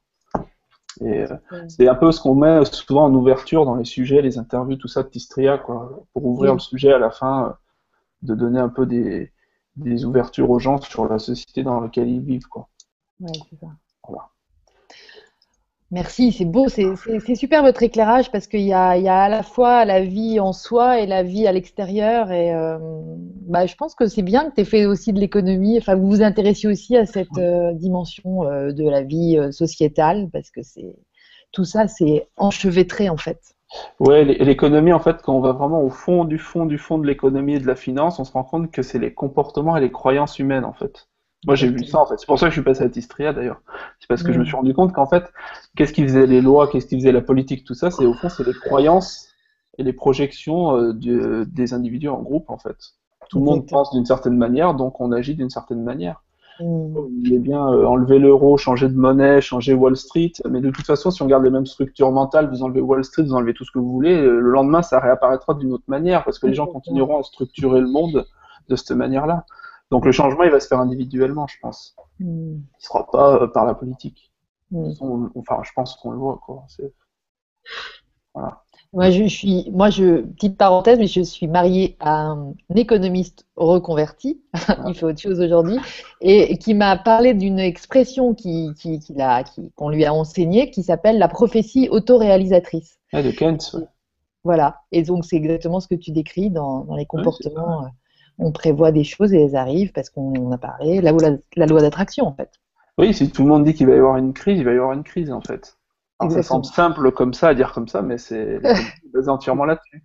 Si tous les Français se disaient euh, euh, les cinq prochaines années vont être très très bonnes en termes d'investissement, en termes de, de salaire, de consommation, de technologies qui vont apparaître en France par des entrepreneurs, si tout le monde se disait ça, les cinq prochaines années vont être comme ça. Le problème, c'est après en politique, comment essayer de convaincre les gens de penser comme ça? Les gens, ils pensent comme ils ont envie de penser. Moi, je vois autour de moi, dans ma famille, partout, les gens, ils ont envie de penser que tout va mal et que ça va s'écrouler. Qu'est-ce que que je leur dise quoi Écroulez-vous avec quoi. À un moment donné, les gens sont libres quoi. Les gens sont libres. Parce que je pense que ça arrange beaucoup de gens si ça les ça les ça leur évite d'agir en fait, ça les conforte un petit peu dans le fait. Parce que s'ils veulent voir que tout va mal, tout va mal en fait, c'est sûr, on verra. C'est comme si on prenait un prisme mais si on veut voir des choses qui se passent mal, vous allumez la télé, vous regardez le journal de TF1 ou de France 2, vous verrez que des choses qui vont mal, c'est sûr. Mm. Et puis bah, après, vous pourrez regarder, euh, tout dépend du média que vous regardez, mais après vous pourrez regarder des trucs comme TEDx, par exemple, des choses comme ça, ou mm. les films à conférence, ou des choses comme ça. Et là, vous voyez que bah, il y a plein de nouveaux beaux projets qui sont là aussi. Et mm. euh, là, le film, le film demain, là, j'en reparle aussi, mais c'est exactement ça. Il montre tous les nouveaux projets qui émergent. Et il y en a des tas. Il y en a des tas, c'est juste qu'ils sont pas mis en lumière, c'est tout. Mais faut choisir. Et quand on est abreuvé de bonnes nouvelles comme ça, et eh ben on se dit bah le monde, ouais, il est pas mal. Puis moi aussi j'ai envie de faire quelque chose. Moi aussi je vais apporter ma petite graine aussi. Mais c'est comme ça. C'est sûr que si on voit que des trucs négatifs, on se dit bon, pff, bah quoi bon quoi? Tout va s'écrouler dans quelques années. Euh, la terre, la terre, va se retourner sur ses pôles, etc. Je pourrais rien y faire. Voilà. C'est dans ce cas-là, on arrête de vivre, on reste dans sa chambre et puis on ferme les rideaux, quoi. Mais c'est pas marrant, quoi. C'est pas marrant comme dit. Mais dans tous les cas, on est tout puissant dans notre expérience, quoi. C'est ce que disent des gens comme Laurent Lévy ou, d'autres. C'est qu'on est tout puissant dans notre... En fait, on crée notre, notre expérience inconsciemment ou non, mais dans tous les cas, on la crée. Donc, si vous pensez que tout va mal et que tout va s'écrouler, vous allez vraiment créer cette expérience, en fait c'est très difficile en fait à, comprendre à quel point on est puissant, je pense. Mais je pense que par exemple le système médiatique traditionnel, ça le sait à un certain niveau qu'on a cette puissance. Et c'est pour ça qu'ils utilisent notre puissance et ils calent notre puissance de création sur la fréquence qu'ils ont envie, une peur, ce qu'ils ont envie. Et ensuite, c'est nous qui créons ça. Mais en fait, ils peuvent être puissants que parce que nous, on, laisse notre puissance à d'autres, en fait, ou on n'en a pas conscience. C'est assez fin, en fait, comme, euh, mm. comme système de fonctionnement. Mais une fois qu'on reprend en main notre vie, en fait, il n'y a plus grand chose qui peut nous contrer, en fait. Mais ça demande du travail, ce que dit euh, Grégory euh, Mutombo, du, dépouillement personnel, plutôt du développement personnel, c'est-à-dire enlever les couches de croyances, de tout ça, se dépouiller un peu de tout ça. Ça demande du, travail, quoi, mmh. sur soi. Sur soi. Merci. C'est top comment vous en parlez. En tout cas, moi, j'adore. vous avez une euh, parce qu'en fait c'est comme si vous aviez pris là tous les trucs là que vous avez euh, fait en interview, ben vous en sortez la substance d'une manière super pratico-pratique, euh, simple et tout, dans l'humilité aussi. Donc vraiment. C'est pas parce qu'on cherche en fait, on cherche comme vous tous en fait. C'est juste qu'on a on, met ce moyen-là à disposition de tout le monde, mais on, on se pose une question. Anthony comme moi, on n'a aucun don. Moi, j'ai pas spécialement de de, de dons de voyance, de médiumnité, de choses comme ça. J'ai jamais vécu d'événements particulièrement étranges ou quoi que ce soit. Et Anthony, je pense pas trop non plus, mais ça nous a fasciné, ça nous a fasciné. On a juste été attirés par ces sujets-là, mais on n'a jamais nous expérimenté euh, des choses. Alors oui, moi j'ai déjà eu affaire à des guérisseurs, un mec qui m'a vraiment soigné, c'était c'était génial, c'était génial, surtout pour moi qui venais du milieu médical. J'avais envie de voir ça. Mm. Et c'était super parce qu'il m'a, il a juste imposé, imposé ses mains et c'était, c'était, c'était guéri quoi. Mais on n'a jamais vraiment vécu nous euh, ces, choses-là, mais ça nous a toujours fasciné quoi. Mais on cherche comme tout le monde en fait, on cherche des, des, des réponses et tout, et c'est, c'est, c'est un voyage intérieur qui est passionnant à faire quoi. Ouais, en sachant comme dit Sylvain Didlot, je crois que c'est lui, euh, tu ne sais pas ce que tu ne sais pas. C'est-à-dire euh, avoir l'humilité de se rendre compte que ce dont, qu'on ne sait pas, on n'a même pas conscience euh, de ne pas le savoir. Je ne sais pas comment, comment l'expliquer, mais avoir cette humilité en fait de on ne sait pas tout et, sur, avant tout sur nous-mêmes. Euh, la plupart du temps, on voit les blocages chez les gens, mais chez nous, on se dit non, nous c'est nickel, je suis centré, je suis aligné. Maintenant, c'est un souci, c'est autour de moi parce que les gens ils me font chier, mais moi je suis nickel là. Je suis, arrivé, je suis arrivé, c'est bon. Et en fait, non, on n'a pas conscience de nos blocages, donc c'est un travail perpétuel sur nous-mêmes en fait. C'est peut-être pour ça qu'on est là aussi, incarné. Voilà. Mm. Euh, c'est vrai que moi, ouais, moi non plus, comme Xavier, quoi, j'ai aucune euh, perception extrasensorielle. Euh, voilà. Non. Ou alors à d'autres, d'autres, d'autres au niveau médiatique, parce que ça, ça, passe à travers vous tout ça. Et puis, bon, c'est d'autres façons peut-être qu'on dont on parle moins, mais je pense que c'est quand même, c'est ce qu'on appelle le talent, le don. Hein. C'est pareil, les, talents ou les dons. Pour moi, vous êtes doué C'est la voix qui nous choisit, c'est ce qu'a dit euh, Patrice Burenstenas en interview euh, l'autre jour. C'est euh, on ne choisit pas la voix, c'est la voix qui nous choisit quoi. Un jour on se mmh. sent appelé pour quelque chose et on ne sait pas pourquoi et on le fait. Mais il y a quelque chose qui nous dépasse. Hein, je pense même là dans ce qu'on fait pour Tistria en général, il y a, quelque chose un peu de qui nous dépasse. Quoi. On ne sait pas vraiment pourquoi on fait ça en fait dans le fond quoi. Moi, souvent on m'a posé la question mais pourquoi tu fais ces sujets de médiumnité? Et en fait je sais pas répondre. Je ne sais pas pourquoi en fait. je le fais parce que j'aime bien, c'est tout quoi. Bah, c'est ça. Tu vas là où va ta joie aussi. Où est ta joie enfin, Ouais, ouais. ouais Une, joie, intellectuelle. Moi, c'est vraiment une, curiosité intellectuelle, quoi. Ouais. Ok, bah tu vois, Martine, euh, tout à fait d'accord en ce qui me concerne, et là c'est liké plusieurs fois aussi, plus de télé pour moi depuis trois ans, eh bien quel bonheur et de temps libre. La mm. télévision, c'est de la manipulation de l'information pour nous erroner, nous maintenir sous emprise. Mm. Voilà, positionnement partagé. Voilà. Euh, bravo et merci à la télé du Grand Changement, c'est toujours Martine. Euh, qui, de nous faire connaître ces jeunes, des jeunes avec cette valeur de cœur et assurance. Je ne les ai pas connus du vert pour qui veut le suivre. Voilà. Merci Martine. Alors, t'as pas tout. Bah écoute, en tout cas, merci le grand changement. très accéléré d'un coup en fait. Ah, alors je disais que, alors je répète quand même, et en fait elle est hyper contente de vous connaître. Et donc elle remercie le grand changement parce que sinon elle vous aurait pas connu. Et elle aime beaucoup votre valeur de cœur, euh, elle vous sent assoiffée d'évolution humaniste. Et, voilà. Et enfin nos cœurs peut-être sont assoiffés d'évolution humaniste. En fait on a besoin de rencontrer des gens euh, mm. qui nous ressemblent, comme tu disais tout à l'heure Xavier et mm. euh, et qui se posent les mêmes questions que nous. Et c'est vrai que c'est bon de partager ça. Merci au grand changement aussi. Merci Martine. Oui, parce que, oui, parce que merci. Oui, effectivement, on le disait depuis le début, on parle de nous, mais il n'y a pas que nous qui, traitons de ces sujets euh, sur Internet, que ce soit en France, euh, dans des pays anglophones, euh, en Amérique du Sud. C'est quand même des sujets qui sont de plus en plus traités, surtout avec Internet. Quoi. Donc, mm. Il y a quand même une, tendance de fond, quoi. Il y, a, beaucoup de médias qui apparaissent euh, sur ce domaine et on n'est vraiment pas, il y, a, vraiment pas de concurrence parce qu'on est tellement peu nombreux à parler de ça au final par rapport à l'ampleur du phénomène que il y a de la place, quoi. Vous voyez, euh, on se bouscule pas, quoi. Et notamment en France, tu disais tout à l'heure, je sais plus lequel de vous deux parlait de ça, qu'on était un petit peu à la ramasse par rapport à d'autres euh, oui, pays. C'est vrai. vrai que vous constatez ça? Non, enfin, moi ce que je je pense que c'est pas la population en général. Il y a des gens qui sont fermés, mais je pense qu'il y a des gens fermés partout. On est un peu, euh, on est un peu rationalisant, mais c'est surtout une, une euh, l'establishment, le, le côté, euh, le top, quoi, le ah côté politique, médiatique, les gens qui se prennent pour l'élite du pays, quoi. Et eux, mm. vraiment, ils, ont vraiment un blocage. Mais c'est un blocage apparent en plus, parce qu'ils se foutent de la gueule du monde. En fait, par derrière, ils voient tous des voyants, ils savent très bien comment fonctionne l'énergétique, comment fonctionnent les égrégores, tout ça. Mm. En fait, ils le savent. Simplement, il ne faut pas le dire. Il faut le garder dans des sociétés ah, secrètes. Voilà, c'est ça la combine en fait. Ouais, ce qu'on disait avec Anthony, c'est qu'en fait, en France, comment dire, on n'est pas. C'est pas qu'on n'y croit pas, c'est qu'on est pudique d'en parler. Mais les Français sont très intéressés en fait par ces sujets-là, au contraire, hein, je pense. Hein. Mais ils ont, c'est comme s'il y avait une espèce de, de, honte ou de retenue en fait à parler de ces sujets-là que non pas des, gens plus anglo-saxons par exemple ou, euh, ou des, euh, des gens comme les Québécois par exemple, des choses comme ça ou les Canadiens, ils ont plus cette, cette culture-là en fait euh, là-dessus. C'est plus facile. C'est-à-dire qu'en gros, eux, ils parlent du principe que si ça marche, c'est que c'est vrai. Nous, en France, on a quand même toujours besoin de prouver sans arrêt les mm. choses. Et moi, je l'ai vu hein, beaucoup dans le domaine un peu scientifique. Et c'est pour ça que la physique quantique nous apporte une belle, euh, une belle petite solution à ce niveau-là.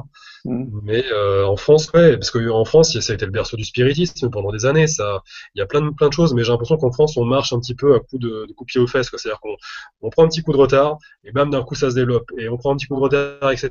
Ça marche que comme ça par à coup, en fait. J'ai l'impression que c'est moins linéaire que d'autres pays. Ouais. Mm un peu linéaire, tu disais? Oui. D'autres pays sont ça évolue plus progressivement. Les pays nordiques, par exemple, c'est un peu plus comme ça. C'est dans leur culture, mais nous, c'est plus euh, ouais un coup de euh, c'est d'un coup, d'un coup, d'un coup comme ça quoi. C'est pas euh, c'est des grands pas à chaque fois quoi en fait. Ouais, c'est ça. Mm. Il n'y a pas le, petit cheminement qu'auraient d'autres pays et c'est un peu ce que moi je ressens, mais c'est mon avis personnel. Hein. il y a eu des grandes étapes, des grandes périodes où la France était euh, aussi au top au niveau spirituel et puis bah ça repart, ça revient et puis chaque, pays, chaque, à chaque époque euh, peut porter un peu ce flambeau-là en fait, hein, mais ça, ça, ça reviendra. Je pense que ça s'ouvre petit à petit, mais le, on est qu'au début, on gratte à peine la surface là. D'accord. Ouais, ouais, c'est vrai que. Il y, a certains médias sur W9 ou je sais plus où, euh, sur RTL, je crois qu'il y a des émissions là-dessus, un peu peut-être. Mais c'est assez faible, quoi. C'est qu'on va dans, on va dans d'autres pays, euh, on a tendance à avoir dans certaines grandes chaînes de télé un peu plus de reportages, notamment sur les NDE, sur ce genre de choses. C'est qu'en France, c'est vraiment très très absent, quoi. C'est, très, mais, mais c'est en train, je pense que c'est en train de changer. Et en tout cas, au niveau de la population, je sens pas trop. Euh, il y a des gens fermés là-dessus énormément, bien, bien entendu, mais, mais quand même, il y a énormément de gens qui sont ouverts à ça et qui s'ouvrent à ça. Quand on reçoit des messages, euh, merci, j'ai découvert ces sujets, merci, j'ai découvert euh, ce genre de thématique, euh, ça s'accélère, quoi. Donc, ouais. je pense que la France elle est assez prometteuse là-dessus, quoi. Sur, sur voilà, c'est ça. Tout, tout, ne fait que commencer. Mm. C'est ce que je te disais avant, c'est les, les, plus grands équipes qui font les, les plus grands témoins après. Hein. La, la France, elle a besoin encore d'être convaincue et je pense qu'après, elle peut vite devenir un porte-flambeau un peu de ces choses-là. Tout à fait, c'est marrant ça, j'adore. J'adore l'idée. Mm. Les porte-flambeaux, oui, parce que euh, voilà, peut-être des choses à vivre, des expériences à vivre, des preuves à, bah, elle a besoin d'éprouver en fait cette théorie-là. Elle a besoin de, de, preuves entre guillemets, de tester vraiment, de dire bon, euh, ça part du ouais, c'était un truc de charlatan, puis finalement ouais, bon, il y a peut-être un truc un petit peu de vrai, puis ouais, en fait ouais, non, puis même carrément ouais, c'est bien en fait, et ça va monter comme ça. Et... Mais on est lent là-dessus. Mais c'est pas l'élève le plus lent qui est spécialement le plus mauvais au final.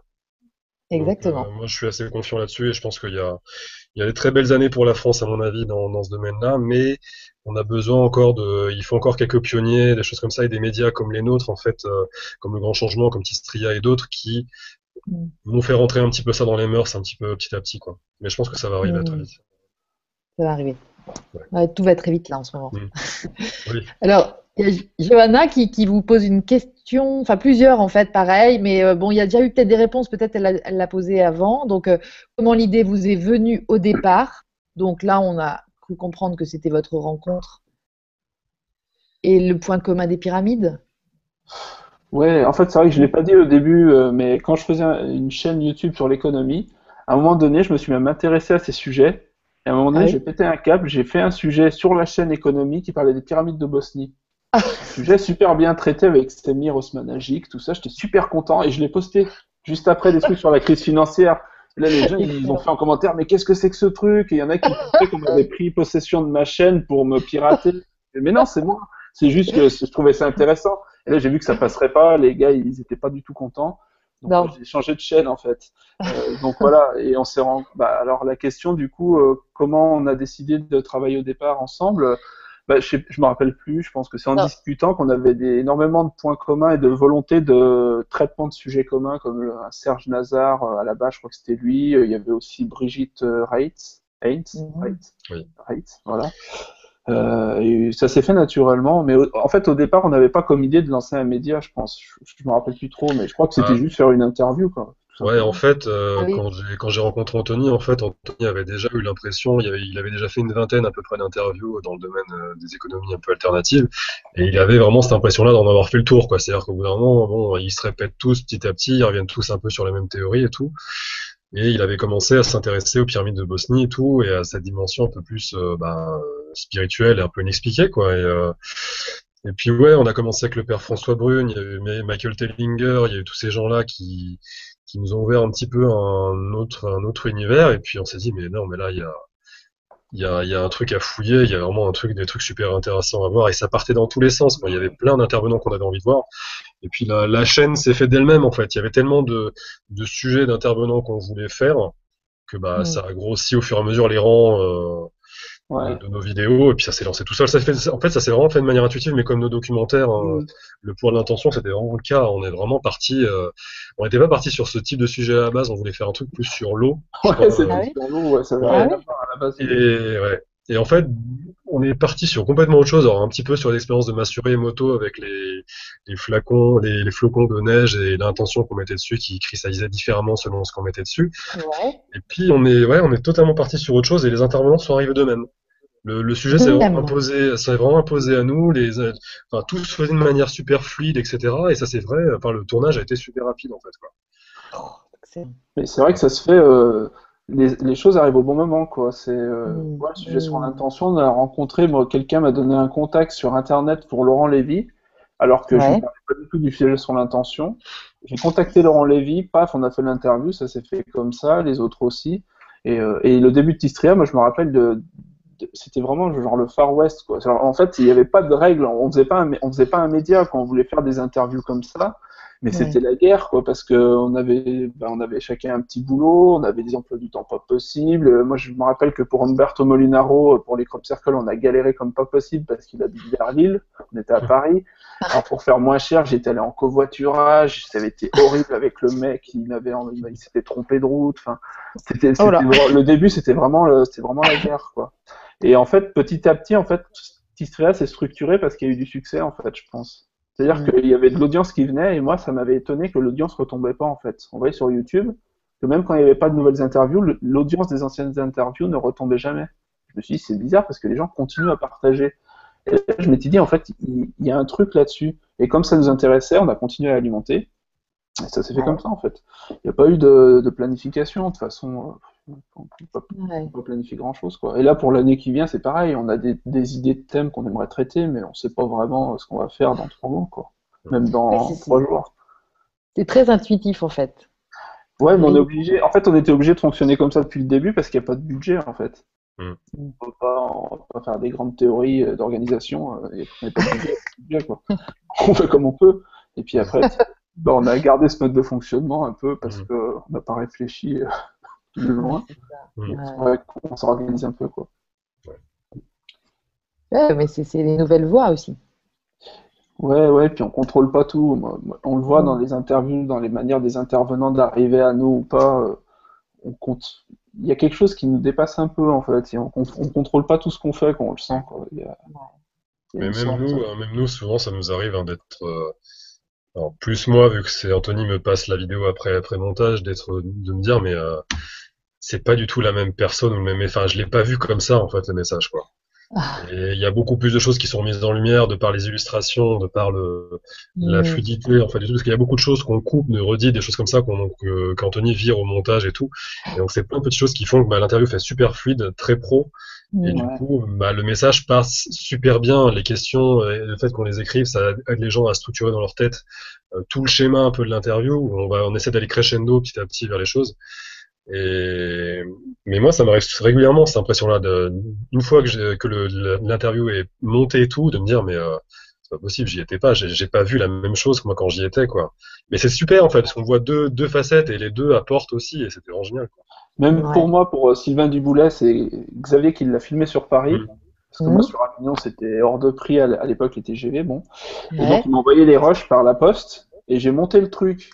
Et en montant Sylvain Duboulet, je me rappelle de cette interview, j'étais comme porté par un truc avec les musiques, et quand je dormais la nuit, parce que ça m'a pris 3-4 jours, ouais. ben les, les, je dormais, et j'arrivais pas à m'endormir, j'étais toujours porté par les mots et l'interview. Et je flottais sur le truc, et après je reprenais, et en fait le truc s'est fait, et à la fin, l'interview, ça a donné un truc où, où je reconnaissais, je, reco... enfin, je voyais ce que j'avais fait, mais je disais, ah, ça prend une... le truc prend une, une apparence, j'avais pas vu ça comme ça, quoi. Et même Sylvain Duboulet, après, il nous l'a beaucoup dit, il nous a dit, mais je dès qu'il a vu le truc, il a dit ah ouais, il y a un truc. Quoi. Et donc ça, bon bah, ouais. voilà, quoi, ça se fait. Euh... On peut pas trop contrôler le... quoi. Ouais, c'est ça. Et l'intervenant, lui, il, il, participe, il, participe pas au niveau. Euh, il, enfin, il, vous fait totalement confiance, je veux dire, les, les, intervenants, ou ils participent de temps en temps, ils ont envie euh, non, on, leur envoie la vidéo euh, une fois montée pour avoir leur avis. On fait toujours ça pour pas prendre ouais. la personne au dépourvu. Puis en général, ouais. ils n'ont pas grand chose à, à modifier, okay. ça, oui, ça leur plaît assez. Donc après, euh, mais oui, c'est toujours en, en, parfaite confiance avec le, ouais. avec l'intervenant. On fait, ouais.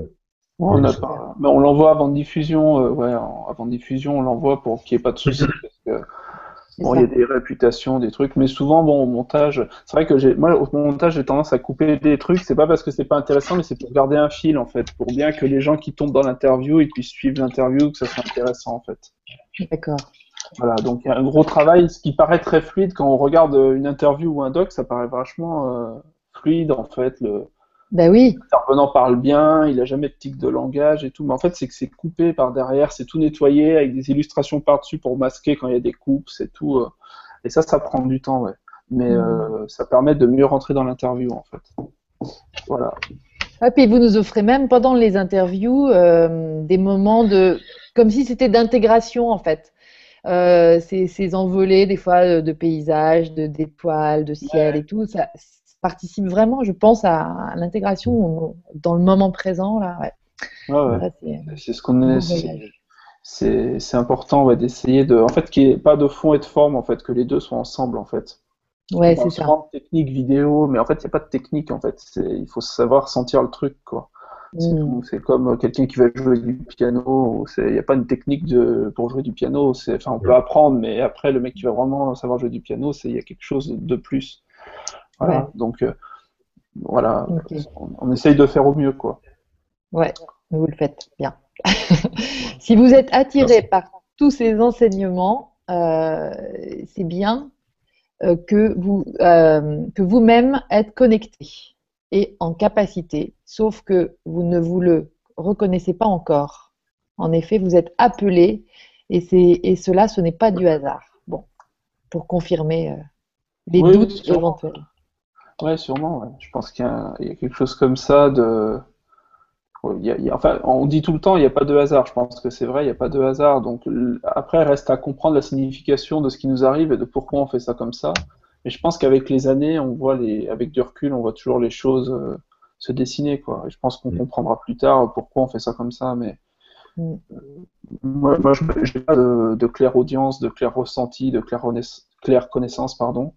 Euh, voilà, c'est juste que quand je fais du montage ou du tournage, je sens ce que je dois faire en fait. Voilà, j'ai une intuition assez forte au moment de tourner, monter, préparer. Voilà. Ça. par contre, je, et, si je sais ce que je dois faire, je, je le fais quoi. Je, genre, j'hésite pas quoi. Voilà. Mm.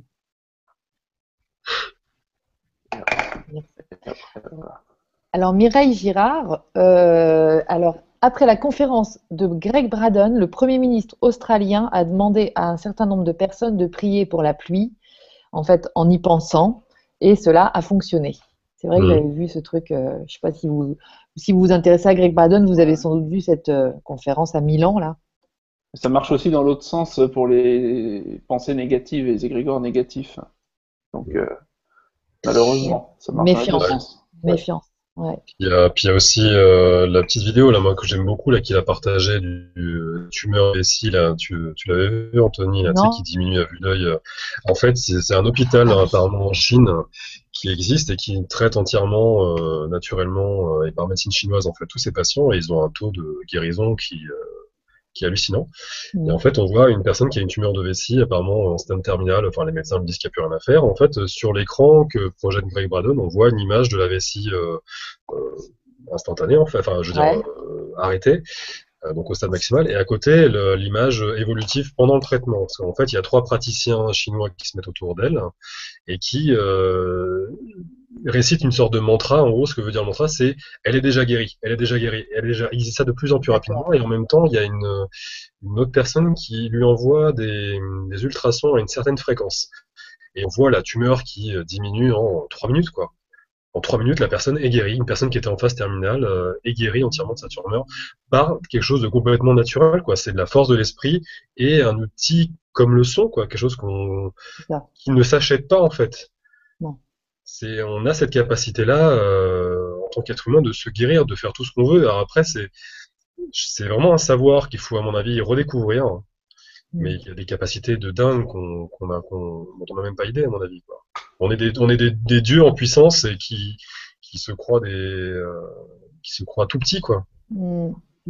Ouais c'est il Ouais, ouais, il y a quelque chose comme ça de découverte. C'est ce que dit euh, Neil Donald Walsh dans, des dans certaines interviews, qu'on n'a rien à gagner en développement personnel, mais on a à donner en fait, ce qu'on est depuis la naissance en fait.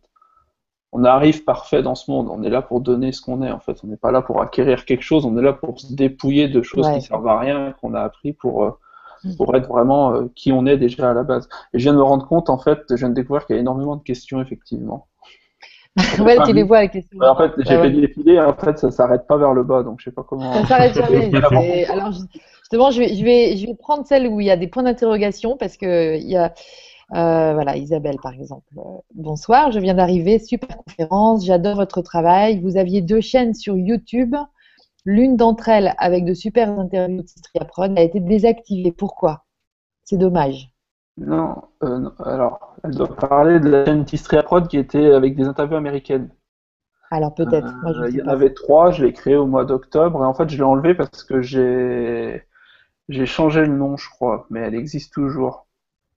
D'accord. C'est des, des, interviews en anglais, mais pas sous-titrées en français, en fait. C'est pour faire euh, la même chose que là. Oui. Mais en langue anglaise. Mais c'est que le début, donc. Euh, mais sinon, y a pas comment elle s'appelle? Euh, Je l'avais appelé Anthony Chen Production, mais je vais peut-être changer encore le nom, en fait. Donc c'est pour ça que je donne pas trop le nom, parce que je vais peut-être rechanger encore le nom, parce que je n'arrive pas à trouver un nom.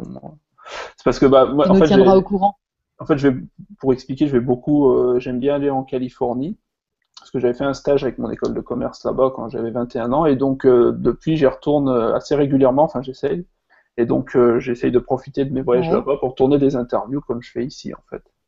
Mais bon, c'est vraiment, c'est le tout début, et ça, c'est déjà énorme de le faire en français, donc je sais pas si je vais avoir le temps et l'énergie de le faire là-bas, quoi. Voilà. Voilà. Ça, ça, ouais. il va apparaître s'il y en a besoin. Ouais, c'est super. Donc euh, en Californie, tu vas une fois par an à peu près ou combien Ouais, non, parfois moins, euh, parfois un peu plus. D'accord. J'y avais passé quelques mois euh, il y a deux ans. voilà. Donc là, peut-être Greg Braden, il est peut-être par là-bas. Bruce ouais, Lipton aussi. Ouais, il y en a énormément. là-bas, à Bercedona aussi, dans l'Arizona, il y en a beaucoup. Après, il faut, pouvoir y aller, quoi. Mais c'est important aussi de, de, le faire en anglais pour s'adresser aux, aux anglophones, quoi. Bah oui, exactement. Puis il y a des intervenants en, langue anglaise, puis en Amérique du Sud aussi en espagnol. On nous parle beaucoup aussi de traduire ce qu'on fait en espagnol pour l'Amérique du Sud, parce que aussi l'Amérique du Sud est super en pointe sur tous ces sujets mm. Euh, de médiumnité, d'ovni, tout ça. Donc euh, voilà. Et après c'est pareil, quoi. il faut euh, pour se développer dans tous ces sens différents, et ben, ça va nous prendre un peu de temps, quoi. Voilà, c'est ça. Ça va prendre le temps qu'il faut. Bon, d'accord. En tout cas, c'est tout est ouvert, quoi.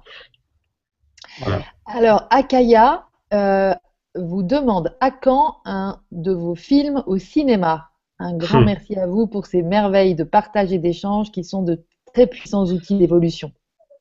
Love. Alors ça, euh, cinéma pour l'instant. Bah déjà, disons que c'est un autre budget aussi, un hein, cinéma. C'est vraiment du matériel plus dur, plus, enfin, plus lourd. Il y a aussi euh, un travail en post-production et tout ça et studio qui est beaucoup plus lourd. Euh, là, il faut vraiment plus de fonds que ce qu'on que ce qu'on fait à mon avis sur euh, sur euh, sur internet. Alors, je sais pas si Anthony, tu peux peut-être en parler plus que moi là-dessus au niveau technique, mais bah, vous aimeriez bien On aimerait bien. ouais, on aimerait bien. Ouais. C'est le cinéma, faut passer par.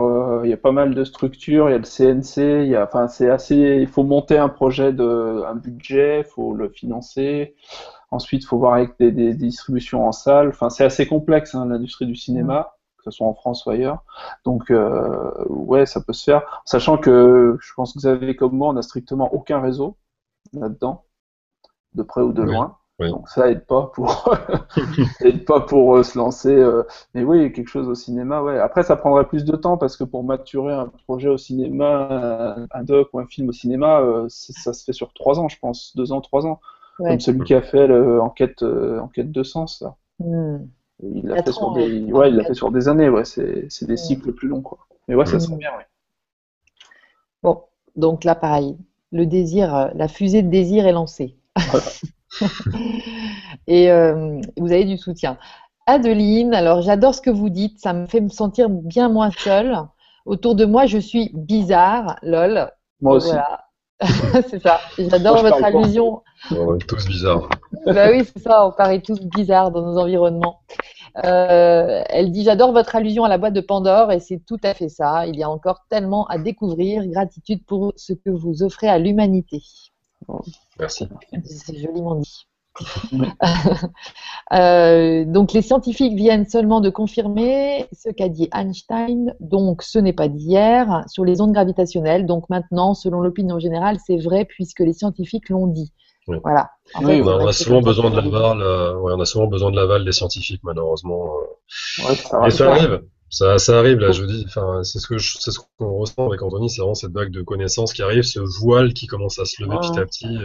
Ça, ça arrive et à une vitesse grand V en plus. Donc euh, je pense qu'il y a pas mal d'institutions euh, scientifiques, politiques ou économiques qui vont être assez chamboulées. Hein. C'est des trucs qui sont vraiment installés depuis des années et qui ont peur de perdre un peu ce pouvoir-là. Et on le voit, on le voyait très bien avec la révélation, la révélation des pyramides dans l'égyptologie classique. Elle veut pas entendre parler des mesures des ingénieurs qui sont pourtant plus factuelles que, euh, que les histoires d'égyptologues qui sont entre guillemets basées sur des faits un peu euh, banco, enfin pour la plupart, hein, pour certains. Ouais. Et ils veulent pas, ils veulent pas laisser partir ce, ce truc-là, quoi. Alors qu'il y a, y y quelque chose de, de, de, grandiose à mon avis pour pour toute l'humanité à chercher de ce côté-là, mais dans plein d'autres domaines. Hein. Mais, mais ça arrive. Moi, je me fais pas de soucis. De toute façon, ça, c'est une barrière. C'est comme un, une, comment dire, une espèce de de, de, de digue qui est en train de céder par morceaux, quoi. Oui, oui. Tout, tout, va tomber d'un coup, là, c'est petit bout par petit bout, au bout d'un moment, ça, ça va craquer, et puis euh, ça va arriver. Puis les gens bizarres seront, seront beaucoup moins bizarres d'un coup. Ouais, ça va être ouais. Super. Euh, donc bon bah voilà, moi je lis, il y a beaucoup de, de remerciements et tout, donc euh, faut que vous en preniez plein les mirettes aussi. Alors je vous en donne encore un. Bonjour à toutes et tous, Xavier et Anthony, vous êtes géniaux. Un grand merci pour vos films de grande qualité. Merci à vous pour m'avoir permis d'ouvrir les yeux. Je vous aime. Odile, vous aime. Merci. Merci beaucoup. Merci. Ouais, c'est vrai, vous, vous, permettez, vous nous permettez d'ouvrir les yeux. À nous, les sceptiques. Enfin, je vais me mettre dans le paquet des sceptiques parce que. ouais, euh, donc là, il y a Papillon Bleu qui dit Je vais vous regarder en replay. Hâte de partager vos expériences. Je suis loin et le temps me manque. Bonne continuité et merci de votre générosité à partager. Le hasard a fait que j'ai pu vous écouter quelques minutes et voilà, vous découvrir du coup. Alors, euh, le film évoqué, je n'ai pas compris si quelqu'un. Alors, en fait, tu as, as, parlé, c'était pas d'un film, c'était d'un livre qui s'appelait La vie des maîtres. La vie des maîtres, oui. Alors, je sais plus de qui c'est celui-là. C'est de Baird Spalding. Euh, attends, je vais vous dire, je vais avoir euh, au pied de mon livre. Lulumineuse nous en parle souvent, je crois que c'est son livre de chevet ou un truc comme ça. Alors, tu vas nous retrouver. Euh... Je vais montrer ça. Ok. Hop. Alors, je suis où? Alors. Tu es là, voilà, super. Alors, c'est pas que tu bouges trop, tu l'approches de ta caméra. Ouais, excuse-moi, attends, je te montre ce que je vois pas. David des maîtres, et c'est de Baird Spalding, S-P-A-L-D-I-N-G. Super, merci Xavier. Ça, au moins, c'est clair. Bah, je ne l'ai pas, commencé, mais il paraît qu'il est vraiment, euh, il est vraiment dingue. Voilà, c'est ça. a priori, euh, donc je, je, je continue euh, au gré des, des, des, remerciements. Bonsoir, la façon dont vous exprimez les choses avec simplicité et très singulière, c'est génial. Vraiment. Euh, rebonsoir Xavier et Anthony. Que pensez-vous des chiffres et l'univers? L'univers est mathématique. Oui. Alors, est-ce est votre avis? Oui, bah, il y a des gens comme euh, qu'on a interviewé comme Mathieu Lavaux, Georges Vermar, sur euh, qui parle des pyramides et qui parle de qui explique par exemple avec le exemple avec le 1 à la suite 360 etc vous tombez sur euh, tous les chiffres de la circonférence du soleil exprimés en kilomètres euh, avec, les, avec, les, décimales. Vous avez racine de 3 pareil vous tombez sur etc etc etc donc effectivement on se rend compte et là ça dépasse un peu l'entendement on se dit mais comment est-ce que ces occurrences mathématiques peuvent exister? Donc ça, nous, remet en question le, rôle du hasard dans l'univers. Finalement, rien n'est mis au hasard, aucune forme n'est au hasard. Euh, ça donne un peu le vertige. Mais oui, effectivement, l'univers est, mathématique et géométrique. Enfin, il, y a une, je sais pas comment dire, il, y a une grande intelligence derrière, en fait. D'ailleurs, tous les grands scientifiques, quand ils arrivent au bout de leur recherche, ils finissent par croire en, peut-être en, en, Dieu, en tout cas, un concept intelligent qui a créé tout ça. Quoi. Ils se disent ça peut pas être le fruit du hasard, c'est trop bien organisé en fait. Voilà. Donc il y, y, a un principe euh, mathématique très intelligent derrière. Hmm. Je pense que c'est ouais, c'est une porte. Pour moi, c'est une porte d'entrée de de connaissance un peu de l'univers, quoi. Chacun choisit celle qu'il veut emprunter, quoi. Soit quelque chose de plus spirituel, soit quelque chose de plus mathématique, mais au final, on arrive tous à la même destination, quoi. C'est différents chemins pour la même destination, quoi. Il y a, il y a des, des choses euh, au niveau euh, mathématique qui peuvent effectivement, ouais, euh, les connaissances qu'avaient entre guillemets les anciens, les anciennes civilisations sont quand même assez impressionnantes aussi, quoi. Il y a, il y a plein de choses au niveau des mathématiques, il y a plein de, on peut, on peut trouver, comment dire, sa, sa voix dans, dans un texte religieux comme dans les, comme dans les livres de maths, quoi. Ouais. C'est chacun emprunte le langage qu'il veut après, mais au final, on, on arrive tous au, au même, au même point, quoi à mon, à mon avis. Ouais. ouais. chacun a sa, a sa manière d'arriver à la connaissance, quoi. Ça, tous, euh, chacun, notre voix, chacun notre voix, quoi. Il y a pas de... C'est pour ça qu'il ne faut pas avoir trop d'ego ou de jalousie dans, dans ces domaines, parce qu'en fait, il y a des gens qui expriment les mêmes choses entre eux, mais ils parlent pas du tout de la même manière, du coup, ils se faillitent entre eux, mais en fait, ils parlent de la même chose. Ouais. Et chacun a sa sensibilité, sa manière d'arriver euh, vers la connaissance, en fait. Mhm. Voilà. Exactement. Bah, écoute, euh, Annick, euh, Annick elle, elle, vous dit bravo, cessez le conflit d'opposition pour aller vers la création. Cela demande de la, la, responsabilisation de créer sa vie et il faut du temps pour que les personnes changent leurs approches de la vie. Donc c'est vrai que bah, c'est un petit peu ce que tu illustrais aussi encore en disant voilà les jalousies et tout. En fait, c'est un peu monté au niveau euh, vibratoire peut-être, quelque chose comme ça? Faut oser y aller en fait. C'est soit on se concentre sur ce que les autres disent de nous, euh, soit on se concentre sur ce que nous on a envie de faire. Quoi. C'est à partir du moment où on est heureux, c'est, la plus belle chose qui soit en fait. C'est-à-dire que est-ce qu'on veut vraiment se contenter, enfin vouloir contenter tout le monde, ou est-ce qu'on veut euh, être heureux? Je veux dire, nous quand on fait ces sujets-là, on est on est comme des gosses en fait. Hein, quand on va avoir des, des, intervenants comme ça qui nous parlent de pyramides, d'expériences de mort imminente. Enfin, c'est c'est c'est ce que je disais. Il dit c'est c'est comme de la, de la science-fiction, mais en vrai quoi. Ouais. C'est comme la science-fiction, mais en vrai, c'est un univers euh, génial et tout, quoi. Il y a euh, l'imagination, elle travaille énormément, et nous, on est heureux de faire ça. C'est-à-dire qu'on propose ça après aux gens parce qu'on veut partager aussi notre passion, et on remercie tous les gens qui nous suivent, etc. là-dessus. Mais c'est vraiment, euh, c'est un univers de, de, dingue en fait qu'on a qu'on a envie d'explorer, et puis on veut toujours de plus en plus l'explorer. Mais faut pas faire attention à toutes ces critiques qui sont là. c'est presque pour nous tester. C'est-à-dire qu'à partir du moment où nous, c'est vraiment notre jauge, qu'à partir du moment où on sent qu'on est toujours heureux à faire le truc, c'est qu'on a notre place, quoi. Après le reste, ça compte pas. Les gens, euh, ils peuvent ne pas approuver, mais n'empêche que c'est pas leur vie.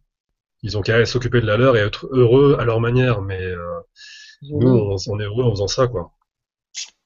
Ça me suffit. On n'a pas besoin d'être heureux pour les autres, quoi. On est heureux pour nous, euh, c'est un petit truc à nous, quoi. Chouette. Exactement. Ouais. Tu veux rajouter un truc, Anthony? Non, non, il faut partir du principe que les gens sont gentils, j'allais dire, mais bon, ça, ça apporte pas grand-chose. Ouais, c'est chouette aussi. C'est une bonne intention. Les gens, sont gentils, voilà. les gens peut-être sont dans, sont dans le refus plus par peur que par méchanceté, entre guillemets. Ouais, ils sont dans des tripes. Puis des fois, il y a, l'ennui aussi. Il y a des gens qui s'ennuient terriblement dans leur vie, donc ils parlent des gens, ils se disent ouais, qu'est-ce qu'il fait? Et c'est même pas de la méchanceté, parfois c'est juste qu'ils s'ennuient un peu, quoi. Il faut, y prêter attention. moi, je trouve, ça, je trouve ça assez dingue que les gens qu'on idolâtre le plus, et qui peuvent paraître le plus payés ou le plus synonyme de succès dans notre vie, enfin dans notre société, c'est quand même des, des artistes en fait. C'est des gens qui ont accepté de se mettre complètement en danger avec des revenus qui pouvaient être complètement dérisoires, des fois de jouer dans des bars euh, miteux au tout début et de se retrouver des années plus tard à jouer dans des stades immenses. C'est des gens qui ont accepté de se, mettre en danger. C'est des gens qui ont dû, euh, dire, euh, qui ont dû essuyer en fait la critique de leurs parents, de leurs proches. Mais oui, mais tu vas nulle part, ça rapportera pas d'argent, etc. Et c'est des gens pourtant qu'on admire en fait, parce qu'ils ont accepté se lâcher prise en eux. Et c'est un risque, c'est clair. Il y a, mais rien c'est ce que je disais tout à l'heure, c'est qu'on on, est incapable de savoir ce qui va se passer dans deux secondes. Alors pourquoi partir du postulat que ça va forcément mal se passer? Ouais, il faut, faut croire en ça.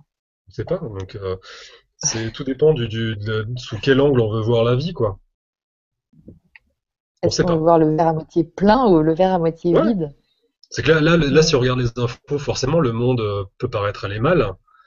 Mais moi, le monde tel que je le vois ou tel qu'on le voit avec Anthony, il est, magnifique en fait. Il y a plein de super trucs, il y a plein de super trucs qui, qui, sont déjà présents, il y a plein de super belles choses qui arrivent là. Donc, euh, tout dépend de comment on est. Vas-y Anthony. Non, non, moi je voulais dire, il y a une phrase qui m'avait débloqué, c'est euh, euh, Benjamin Nerial, l'hypnotiseur dans La puissance de l'intention. Dans l'interview, il fait, euh, il y a beaucoup de gens qui vont vous dire la société ça va mal, la société c'est la cata, et lui il dit mais la société de qui, la société de quoi, quelle société? Et là d'un coup ça m'a débloqué, je me dis mais c'est vrai en fait on parle de quoi? Quand on dit par exemple la société en France ça va mal, vous parlez de quoi? Vous parlez d'une image mentale que vous projetez collectivement parce que vous avez les mêmes sources d'informations en fait. Et forcément, vu que vous créez votre réalité, ça arrive, quoi. C'est autoréalisateur, ce qu'on disait tout à l'heure, quoi. Puisque, à force de dire, si tout le monde dit quelque chose, ça advient. Et après, on dit, bah, j'ai raison d'avoir peur de ça, puisque c'est devant moi. Mais, euh, euh, voilà, j'ai perdu le fil, mais c'était pour dire, je sais plus pourquoi je rebondissais, mais. On parlait de, ouais, de, ouais, du fait que tout allait mal ou je sais pas quoi, là. Oui, bah, selon la vision, en fait, selon, selon ce que toi tu as comme source, c'est pareil, c'est pareil. C'était euh, une, bon, une belle complémentarité de ce que venait de dire Xavier, en tout cas. Mm. Bon. Alors, on va passer à peut-être une autre question. Mais alors, en fait, le, truc de question, c'est mouvant, c'est-à-dire ça remonte, ça descend. Donc, moi, j'ai du mal. Alors là, tiens, voilà un point d'interrogation. Sophie. Sophie, ne pensez-vous pas que vous faites, au cours de vos enregistrements, un exercice de, entre guillemets, vivre au temps présent? Pour être à l'écoute de la multiplicité de tout ce que vous pouvez apprendre, des interviewés d'une part et de toutes nos réactions aussi. L'expérience du moment présent. Bah, disons que pour nous, on a, c'est un peu, c'est un petit plaisir égoïste aussi, quoi, d'aller voir les, intervenants, parce qu'on on prend une claque à chaque fois, quoi. C'est passionnant. Donc oui, oui, il y a des. Moi, je sais que moi, Laurent Lévy, par exemple, euh, ou Bruno Lallemand, c'est des gens quand on les a rencontrés pour le pouvoir de l'intention, c'est des gens qui... ont débloqué des choses en fait. L'interview, elle n'était pas la même, en tout cas pour moi, dans, mon ressenti, elle n'était pas pareil au tout début de l'interview on arrive, on est encore un petit peu euh, pas timide, disons, mais voilà, on se jauge un petit peu et à la fin, il n'y a plus tout tout ça, quoi. On discute vraiment avec une personne avec qui il y a plein de choses et on partage plein de choses, etc et on apprend, ouais, on apprend énormément là-dessus, quoi. C'est clair que c'est, pour nous, c'est une forme d'apprentissage aussi, quand on n'est pas les mêmes, comme disait Anthony, euh, euh, au tout début de Tistria, euh, de que ce qu'on est maintenant, quand on a appris beaucoup de choses, de par nos lectures, de par les vidéos qu'on a vues, de par les intervenants qu'on a eus, euh, les rencontres qu'on a fait, même en dehors des gens qu'on a, qu'on a interviewés, on a fait des super belles rencontres aussi. Et ça, ça change, ça nous change, et voilà, c'est sûr.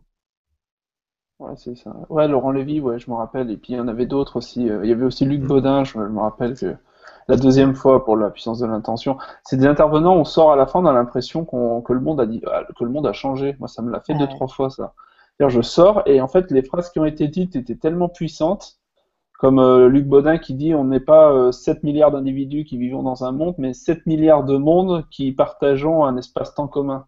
Ce genre de phrase. J'étais sorti, je reprenais ma voiture, j'avais l'impression de flotter, quoi. Je regardais tout le monde. En fait, on a mmh. vraiment une, ça nous, ça nous change profondément, en fait, quoi.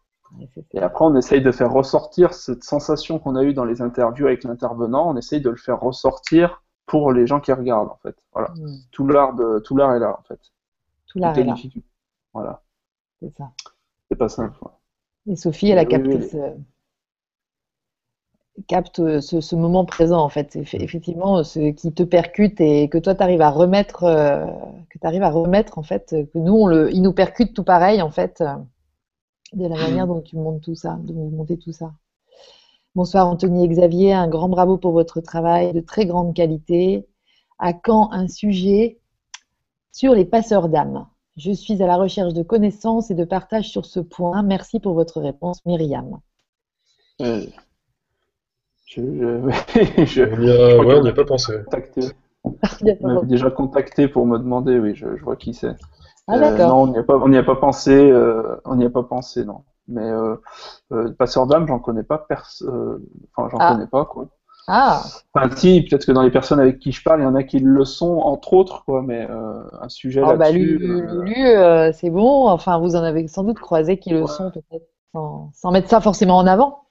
Il y a Emmanuel Page aussi, le, le, petit médium, enfin le médium tout court. le petit médium. il a 21 ans, donc c'est un petit médium. Ah ouais, il est tout jeune. Voilà. Non, il n'est pas petit. Euh. non, non, mais ouais, il y en a, il y en a quelques, quelques, quelques personnes qui le font. Ouais. Ouais, Il y a aussi sur le prana, ça n'a rien à voir, mais on voulait faire un sujet sur le prana, des sujets un peu spécifiques comme ça, quoi. Un peu des, des détails, de, des points un peu ciblés, quoi, mais c'est intéressant. On a pas mal, de, pas mal de pistes là, ouais, pas mal de pistes qui viennent un petit peu là. On essaie de, de structurer un peu pour un futur doc et tout, mais euh, il y a aussi cette volonté parce qu'on a fait pas mal de choses aussi sur les NDE, des choses comme ça, euh, de revenir des fois un petit peu vers des choses un peu plus concrètes, euh, style un peu les anciennes civilisations, des choses comme ça, ou même l'alchimie hein, avec euh, Patrick euh, là. C'est ouais d'alterner un petit peu les deux parce que bon, faut pas être trop, c'est bien d'être un petit peu ancré aussi dans dans ce qu'on connaît un petit peu tous et tout. Et euh, moi, je sais que personnellement, un des sujets qui me fascine, c'est vraiment ce qu'on appelle l'archéologie interdite, en fait. Vraiment, euh, typiquement, le truc de la révélation des pyramides, quoi. Mmh. Ce, ce, ces espèces de savoir un peu cachés, là, qui, qui rémergent, que le fait que les anciennes civilisations qui étaient avant nous, qu'on traite comme des, des, des, sauvages avec une hache, euh, avec une pierre au bout, euh, finalement, bah, ils en savaient dix fois plus que nous, quoi et, qu'il y a tout un savoir qui s'est perdu et qu'il y a plein de choses à creuser. Euh, moi, ça me passionne et on essaye d'osciller un petit peu entre des sujets comme ça et c'est pour ça qu'on on discute pas mal physique quantique un petit peu parce que ça ramène un petit peu sur du plus concret entre guillemets, entre guillemets en fait. Euh, un peu plus terre à terre, mais pour ouvrir sur quelque chose de complètement spirituel. Mais voilà, on, essaye de voir. Pour l'instant, on est un peu en train de se jauger. Là, il y a déjà, il y a déjà un documentaire là, qui va sortir bientôt. Il faut qu'on reparte un petit peu dans la, dans la mm. boîte à idées euh, pour voir ce qui pourrait, ce qui pourrait ressortir. Moi, je découvre aussi le, courant miracle, que je n'ai pas encore, ah. euh, encore lu euh, en entier, notamment grâce à Sylvain Duboulet, Laurent Lévy. Et, les idées, ça retourne vraiment la tête de lire les phrases du courant miracle. C'est vraiment, je ne connaissais pas. Et ça remet tout en question. Quoi. C'est vraiment, ça a eu un immense succès dans les pays anglo-saxons et puis aussi en France, je crois. Et, et faire un doc, enfin faire un sujet là-dessus, c'est un peu c'est poussé quoi comme idée. Hein. C'est bah, les idées de, des interviews. Ceux qui connaissent pas, faut regarder Sylvain Duboulet par exemple, mmh. la dernière interview qu'on a faite. C'est des idées à la fois très simples, mais quand on entend la phrase, ça nous fait réfléchir pendant trois minutes quoi, une seule phrase quoi. Voilà. Et ça c'est ça c'est sympa aussi. Mais bon, on peut, ouais, on va pas pouvoir, on va pas pouvoir euh, tout prendre d'un coup quoi. Donc on va voir ce qui, la physique quantique, ouais, il y a des, il y a des intervenants en France qui sont vraiment bons. Mmh. Il y a aussi Nassim Aramain qui parle français. Ah oui, c'est vrai. Euh, donc, euh, essayer de le choper aussi. Euh, ouais, essayer Là, il y, a Patrice, y a Patrice Mabir qui vous dit Philippe Guillemont. Oui, j'ai son, son, livre. Ah bah super. Voilà. Ouais, Philippe, ça serait une interview. Cet homme serait la bienvenue. Hmm. Coucou Patrice. Il y en a d'autres aussi. Il y a Marc-Henri à Strasbourg. Il faut aller à Strasbourg. Ouais. Pourquoi pas hein. Des pèlerinage dans toute la France, c'est un peu. c'est ça en fait. On se retrouve dans des endroits pour faire des pauses, on se dit qu'est-ce que je, qu'est-ce que je fous là, quoi? Perdu dans la France. Mais, mais c'est vrai que c'est pour ça qu'on, demande, on demande aux gens de. On fait un système de dons, parce que nous, on tient à garder le truc euh, gratuit, gratuit, en fait, que, pour que ça se diffuse le plus possible, mais c'est vrai que nous, ça représente euh, pas mal de frais de déplacement, de choses comme ça. Et on demande grand chose en plus. Hein. C'est vraiment, euh, si vraiment la vidéo vous a parlé ou un truc comme ça, c'est juste un euro. Nous, on n'est pas là pour pour l'argent, on le fait pas pour l'argent du tout. C'est vraiment parce qu'on est passionné par ça. Mais ça nous aide à financer bah, du meilleur matériel. Ça nous permet de faire des documentaires dans des dans d'autres régions du globe. Euh, il y a des intervenants super à avoir aux États-Unis, même partout, même en Chine. On aimerait beaucoup aller en Chine avoir des mm. gens comme ça. Il y a des trucs super à faire, donc ça, ça nous aide vraiment pour amener plus de contenu, quoi on est tellement passionné de façon, pardon, on est tellement passionné que de toute façon, euh, si l'argent demain on avait 100 euh, 000 euros d'un coup, on aurait plein de projets à faire et à prendre des gens avec nous pour les faire. Enfin, mm. acheter du mm. matériel, euh, matériel vidéo, son, ça coûte toujours super cher. Enfin bon, on, et on, on, manque pas de projets quoi. C'est-à-dire qu'il n'y a pas, il y aura pas de soucis quoi. Mais qu'on n'hésite pas aussi à vous envoyer. Alors c'est toujours à la fin des vidéos, hein, c'est marqué. Euh, ouais, au début, mais alors j'ai moi, j'essaye de mettre les messages, on essaye de jauger, de pas en mettre sur trop de vidéos tout le temps, de faire chier les gens, de montrer un peu qu'on fonctionne par don. Bon, euh, bah, déjà, il faut remercier les gens qui nous soutiennent, que ce soit par des dons, les DVD, les projets Ulule, les, les messages que les gens nous envoient. Ça, c'est c'est vraiment important de remercier les gens parce que c'est quand même ce qui nous porte, parce qu'il n'y a que ça, on n'a pas de, on n'a pas de sponsor derrière, de mécène, hein, on n'a vraiment rien. Euh, et, voilà, et après, ceux qui veulent faire un don font un don. C'est vrai que si vous avez euh, des personnes qui ont bien aimé, qui font un don de 1 euro, de 5 euros, de 10 euros, euh, si vous avez juste 1% des gens qui regardent qui font un don d'un euro, de 2 euros ou de ce que vous voulez, vous multipliez par les scores que vous voyez, c'est énorme. Hein. tout de suite, ça prendra des proportions énormes. Donc, faut, après, il faut être en confiance, faut pas tomber dans le panneau d'avoir peur. faut être en confiance avec ça, quoi. Et bon, ça, ça peut se faire. À mon avis, je pense que si ça continue à street, dans les prochains mois, ça va vraiment prendre de l'ampleur, ce qu'on est en train de faire. On le voit depuis, là, moi je le vois depuis la rentrée 2015, ça se met vraiment à monter très très vite. Donc je pense qu'on va essayer de structurer un peu ça, euh, peut-être passer avec des systèmes comme Tipeee, euh, de, que les gens peuvent mettre un pourboire, des trucs comme ça. Ou, ouais, c'est ça, c'est bien, ça serait un truc un peu automatique qui nous permettent de payer des gens euh, autour de nous quand on fait faire des tournages ou des trucs, d'acheter du matos. C'est vrai, que si nous, on, aurait, on pouvait se passer de ce genre de, de fonctionnement-là, on, le ferait, mais là, Anthony, lui, il fait ça, il fait ça à plein temps, il passe beaucoup de temps dessus. Moi, j'ai un petit, de côté, mais on aimerait bien vraiment pouvoir se consacrer à fond tous les deux là-dessus, en fait. Ah, c'est comme sous Staline dans les années 30, quoi. C'est le travail tout le temps, tout le temps, quoi. Bah, bah oui, ça, n'arrêtez pas. Bah ouais, il faut, il faut parce que par exemple le projet est à modifier de conscience, il me casse la tête quoi. ça prend du temps, c'est énorme, on n'imagine pas quoi. Donc euh, il faut, faut, avoir un rythme de travail qui est. Et puis en plus, moi, je, Xavier ou moi, on peut pas faire que ça, quoi. Il faut aussi faire des trucs payés euh, un peu plus standard à côté. Voilà, c'est ça. mais on n'imagine pas, c'est vrai. Le boulot du montage, c'est énorme. Ouais, moi j'ai toujours un problème avec les gens aussi de demander de l'argent, quoi. J'ai toujours peut-être un blocage là-dessus, quoi. Donc euh, je préfère évacuer le problème à pas en parler parfois parce que ça me. Eh bah ouais, mais non, je pense que c'est important d'en parler. C'est une, une façon de reconnaître la valeur. L'argent, c'est qu'un outil d'échange. Hein. C'est vrai qu'on nous a, on, a aussi des égrégores très négatifs par rapport à l'argent, mais euh, mais c'est aussi une forme de reconnaissance et, c'est vrai que, mais c'est vrai que facilitez-nous le, le, petit le petit don par un petit clic rapide à la fin du mm. truc parce que franchement en fait c'est toujours le temps que ça prend aussi des fois. Moi je fais partie des gens qui vraiment ont envie de vous dire merci par ce biais-là aussi euh, mm. à la fin des vidéos quand je les vois parce que c'est toujours magique ou les documentaires mm. et, euh, et voilà c'est je crois qu'il faut chercher dans le truc facile clac et hop c'est vrai qu'on a tendance à penser l'argent en mal, mais moi j'aime bien Bruno Lallemand, il avait dit une phrase qui m'avait beaucoup parlé, c'était euh, l'argent en soi n'est pas mauvais, c'est-à-dire vous enfin, personne ne s'est jamais fait agresser par une valise d'argent, une valise de billets quoi. C'est ce qu'on en fait en fait, c'est soit vous décidez de prendre cet argent pour vous la pour vraiment euh, je sais pas moi euh, euh, construire des camps de concentration, soit pour pour faire des écoles. Ouais. ou créer un système plus, plus, plus bienfaisant. L'argent, c'est juste une énergie, en fait. Il faut la laisser circuler. C'est pour créer des bonnes choses. enfin, nous, je sais qu'on, tous les compliments qu'on a, ça, ça, ça adorable. Enfin, nous, ça nous fait vraiment chaud au cœur à chaque fois. C'est vraiment super.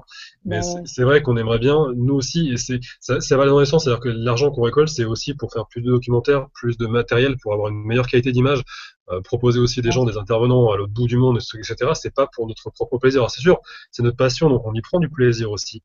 Mais au final, c'est quelque chose, c'est un plaisir qu'on partage avec tout le monde et qu'on qu'on veut vraiment euh, délivrer à tout le monde. Il y a quelque chose de, de, super sympa à faire, mais on veut le faire avec tout le monde. Et c'est pour ça qu'on veut garder ce, ces choses-là gratuites ouais, ouais. possible et qu'on veut ce système de dons. On veut pas un système d'abonnement, une chose comme ça. Non, on, veut vraiment, euh, non, non.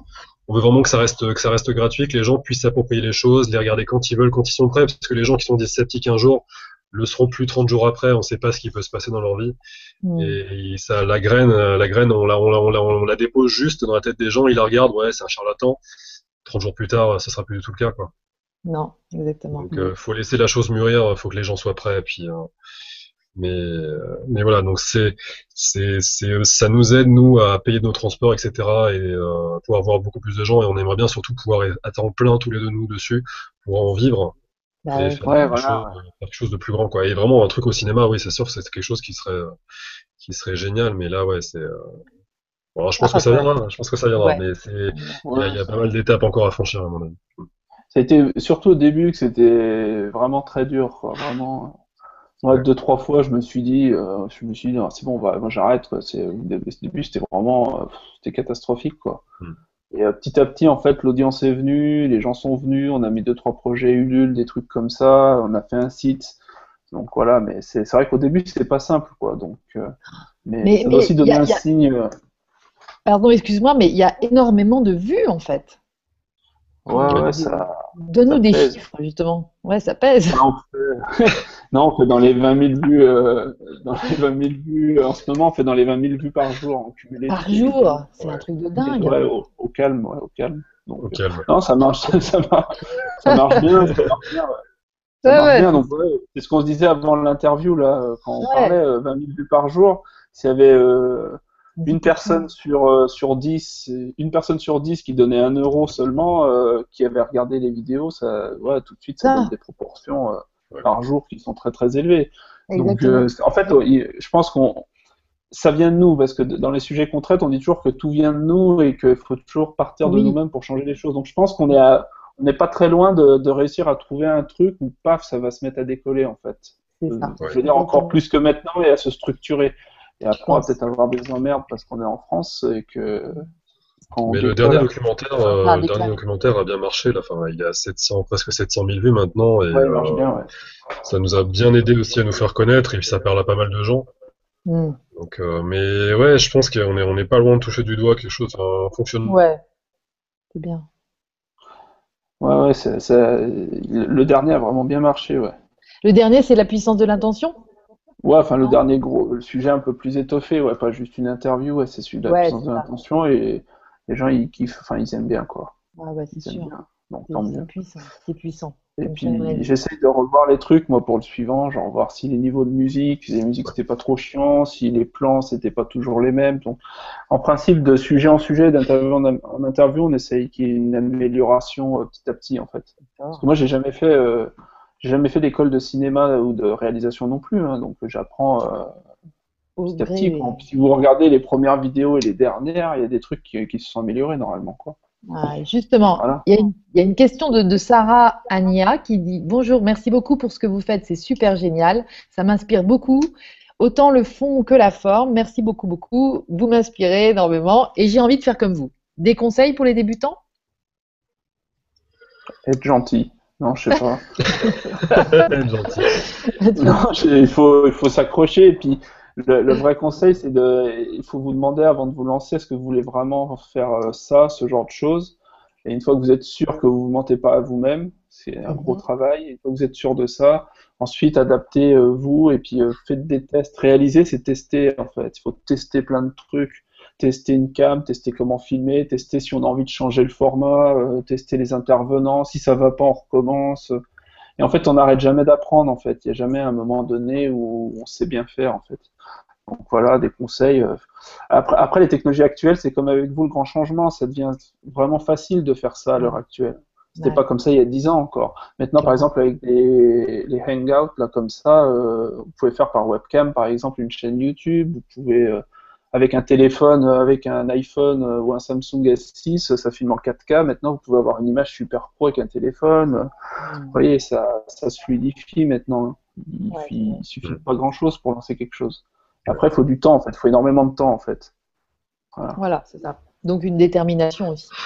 Ouais, sur la durée, ouais. Mmh, faut, faut, tenir un an ou deux, quoi. Mmh. Avant, que ça, avant que ça devienne bien. Mais y croire, quoi, en fait. Ouais, il faut se faire plaisir. Voilà, ouais. C'est toujours, la, toujours la seule boussole. Hein. Le temps, vous le verrez pas passer hein, si ça vous fait plaisir, en fait. Exactement. C'est, euh, notre société, elle envie les gens qui, qui, qui ont leur métier comme passion, quoi. Moi, je sais que moi, des, des musiciens, des choses comme ça, les mecs, c'est des passionnés, quoi. Ils comptent pas leurs heures, des choses comme ça, quoi. C'est. Exactement.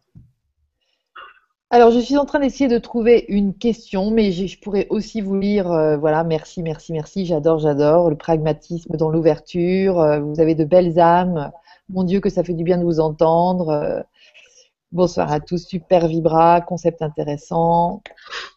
Je pense c'est plus enfin, très réaliste aussi. donc vous pensez, alors comment faire la différence entre ce que vous appelez prophétie autoréalisatrice et médiumnité? Alors, est-ce que, ouais, en fait, elle dit médiumité, donc en fait, euh, voilà. Est-ce que c'est la même chose? En fait, l'avenir, c'est un potentiel. Euh, l'avenir est en potentiel, donc euh, je pense qu'elle peut parler de voyance. c'est-à-dire de pouvoir voir ce qui va se passer dans l'avenir. Et en fait, l'avenir, il n'est jamais vraiment certain, sauf pour certains cas particuliers. C'est des potentialités. Et euh, en fait, les professions autoréalisatrices, euh, elles montrent que si vous penser quelque chose, et c'est collectivement, en fait, en économie, si collectivement un pays comme la France pense qu'on va s'enfoncer dans la crise et tout, toutes les entreprises vont se mettre à restreindre les investissements, à licencier et à baisser les dépenses, et en fait, ça va, plomber tout le monde. Et c'est ce qui se passe en ce moment avec les politiques d'austérité.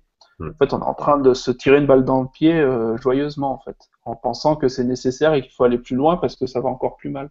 En fait, on continue, et ça, c'est une prophétie autoréalisatrice qui va nous emmener, je sais pas où. la, la, la, voyance, c'est comment dire, c'est comme un, une photographie à un instant T en fait, en fonction des intentions du moment. C'est-à-dire que si la personne elle est dans un état d'esprit très très noir ou un truc comme ça, c'est fort possible qu'elle attire aussi à elle des choses mauvaises et inversement en fait. C'est juste une capture instantanée, c'est-à-dire que si on vous dit bah on vient vous voir pour euh, oui moi je vais, bientôt passer mon bac, est-ce que je vais l'avoir et qu'on vous dit euh, bah oui vous l'aurez et que finalement vous travaillez pas, bah vous l'aurez pas. C'est au bout d'un moment il y a il y a, y a c'est juste une photographie en c'est-à-dire que si vous venez dans l'optique de ouais je vais bosser tous les jours et mais j'ai besoin d'être un petit peu rassuré pour savoir si je vais l'avoir, bah c'est ce qui va se passer, ça va certainement se passer. Mais euh, une prophétie autorisatrice, c'est comme un mantra, c'est-à-dire qu'on on attire à soi des vibrations, on essaye de vibrer la chose, euh, la joie d'avoir réussi son examen, j'en sais rien, quelque chose comme ça par exemple, et on a plus de chances, de probabilité, de, probabilité d'amener la chose à soi. Et la, médiumnité, c'est juste un instant T, enfin la, voyance, c'est juste un instant T, c'est complètement... On peut tout changer du, du jour au lendemain. C'est, ce que tu disais, Lydie, avec l'expérience de Greg Braden, avec les Australiens, euh, qui, qui fait finir la pluie. Quoi. C'est-à-dire que si on demandait à la chaîne météo le jour même, ils voyaient, à mon avis, aucune, euh, aucun, euh, aucun nuage dans le ciel, à mon avis. Hein. Et pourtant, ils ont tout changé en quelques secondes. Voilà. C'est exactement ça. On, on, est, on est puissant à ce point-là, et collectivement, on est très, très puissant. Et c'est pour ça qu'il faut arriver à sortir. Euh, ouais, c'est pour ça qu'il faut arriver à sortir un petit peu de ce système de, de peur, de d'austérité, des choses comme ça et tout. Ça nous fait tous très peur et du coup, bah, comme disait Anthony, les gens investissent moins, ils dépensent moins, ou euh, ils prennent moins de plaisir, ils, stress, ils stresseraient mieux plus. Mais mais c'est pas comme ça que ça marche quoi. Faut avoir faut avoir foi en fait en ce qui va se passer et voilà. Ouais, il y a une sorte de morale en plus dans, en économie parce que c'est dans les périodes où tout va mal, ou si pendant, si collectivement tout le monde pense que ça va mal, vous, vous avez foi en ce que vous faites, vous allez rafler la mise à chaque fois en fait. Parce que vous allez acheter à bas prix et tout euh, quand personne n'y croit en fait. Vous allez faire les investissements, vous placer quand personne n'ose se placer. Et quand ça ira bien, vous, vous serez déjà placé parce que vous, vous y aurez, vous y aurez cru en fait. Donc il faut, il y a une sorte de morale dans tout ça en fait. Si vous, vous y croyez, vous allez réussir en fait, même, même contre les autres. Ah Donc il faut, voilà, et c'est c'est pareil quand on suit sa passion et tout, faut pas faut pas se dire ouais mais je vais pas gagner ma vie comme ça donc je passe par je vais pas faire ça. Non, même si contre vents et marées, si c'est votre passion et que vous mentez pas à vous-même, il y aura des aides qui seront apportées en fait sur le chemin en fait. Il y, a une phrase qui résume bien ça, je sais plus de qui elle est, c'est euh, ils ne savaient pas que c'était impossible alors ils l'ont fait. Mark Twain. Et c'est ça quoi. Tout à fait. c'est Mark Twain voilà. Et, euh, et c'est exactement ça pour tout quoi. C'est-à-dire que si de base vous vous dites que c'est impossible, bah effectivement ça le sera. Mm. Mais faut faut le tenter quoi. Alors, il peut y avoir des échecs, hein, mais c'est jamais un échec en fait. C'est une leçon supplémentaire, une leçon qui peut être pas fort parfois rude, mais on apprend. En fait, il y a c'est soit je sais plus qui est-ce qui disait ça, c'est soit on soit on gagne, soit on apprend quoi. Ouais. Il n'y a, a, pas de perte, ça existe que dans notre tête, ça que dans notre mentalité de société, mais c'est on perd jamais ou on échoue jamais quoi. On apprend. C'est la vie, c'est comme ça la vie. Voilà. On est là pour apprendre. Bah écoutez, merci vraiment, c'était génial. Là, je vois qu'on est à 10 heures, on s'était donné cette heure-là. Les, questions, c'est vraiment plein de gens qui vous donnent aussi des idées, mais Bruno Lallemand sur la méditation, enfin, vous, avez plein de champs qui sont déjà ouverts. Mhm. Quel est le prochain document auquel on va avoir euh, droit là? C'est quoi qui va sortir bientôt? Peut-être Lulu? Je pense que c'est Patrick, à mon avis. Pas euh, Patrick, oui, c'est ça. Ouais. Parce qu'il y a un truc. Ouais, mon... Enfin, je sais pas, hein, c'est. C'est au plus rapide. C'est au plus rapide. euh, je sais pas du tout là lequel, euh, lequel va être l'ensemble. Euh, ça, ça dépend, parce qu'après c'est Anthony là, qui voit ça au niveau montage et Tabata aussi. donc c'est ce qui c'est ce qui est le plus fluide à monter qui arrive en premier. Il n'y a pas d'ordre, c'est pas spécialement l'intervenant qu'on a interviewé en premier qui sortira le plus vite. Il n'y a pas de règle là-dessus. Ouais, en sachant que quand on fait des. Euh, l'été dernier ou là maintenant en ce moment depuis janvier, il en sort un peu moins que d'habitude, c'est parce que je suis en train de faire le, gros montage du gros sujet sur les états modifiés de conscience en même temps en fait. En même temps. Voilà, quand, fait quand il y a ces gros projets, les interviews sont un peu plus, un peu plus rares en fait. Voilà. Mais, on, mais ça va arriver quoi. Hmm. Et euh, si les gens ont des idées d'intervenants, tout ça, qu'ils n'hésitent pas à nous, ou pour eux-mêmes en fait, si en tant qu'eux-mêmes ils veulent être interviewés, qu'ils n'hésitent pas à nous écrire en passant par le site. Euh, D'accord. si on peut pas tout de suite, qu'on peut pas tout de suite, qu'on dit qu'on peut pas tout de suite, c'est vraiment euh, que qu'on peut pas tout de suite. C'est pas genre, c'est pas, on peut pas quoi. On snob, on snob personne quoi. Je le dis parce qu'il y a beaucoup de gens ces derniers temps qui ont découvert la chaîne et qui veulent des interviews et on n'a pas le temps quoi pour le moment de tout faire c'est comme, si, c'est comme si on avait mis un peu un coup de pied dans une fourmilière. C'est-à-dire qu'en France, on parle très peu de ces sujets-là, mais dès qu'on commence à creuser un tout petit peu, on se rend compte qu'il y en a énormément et on est submergé par le nombre de, d'intervenants, etc. Ah ouais, c'est hallucinant, c'est hallucinant. Il y en a énormément euh, sur tout le territoire français, quoi. C'est dingue. C'est un puits gigantesque. Ah c'est magnifique. Bah, merci de l'avoir ouvert. Hein. Bah, merci on tous les trois en même temps, mais c'est vraiment de la gratitude, moi, que je vous exprime au nom de tout le monde. C'était, c'était super sympa de, de, venir tous les deux comme ça ce soir. Ça s'est bien, ça s'est bien passé au niveau hein, du son. Je pense qu'on n'était pas trop dans un mélange trop. Et franchement, euh, ben, beaucoup de contenu, plein de, un potentiel aussi infini pour la suite. Alors plein de bonnes choses à vous deux et merci pour votre gentillesse. merci, à toi, merci à vous tous. Merci pour l'interview, c'était sympa. Super sympa. À très bientôt. On se reverra bientôt. Ciao. Ciao. Salut. Merci à tous. Merci.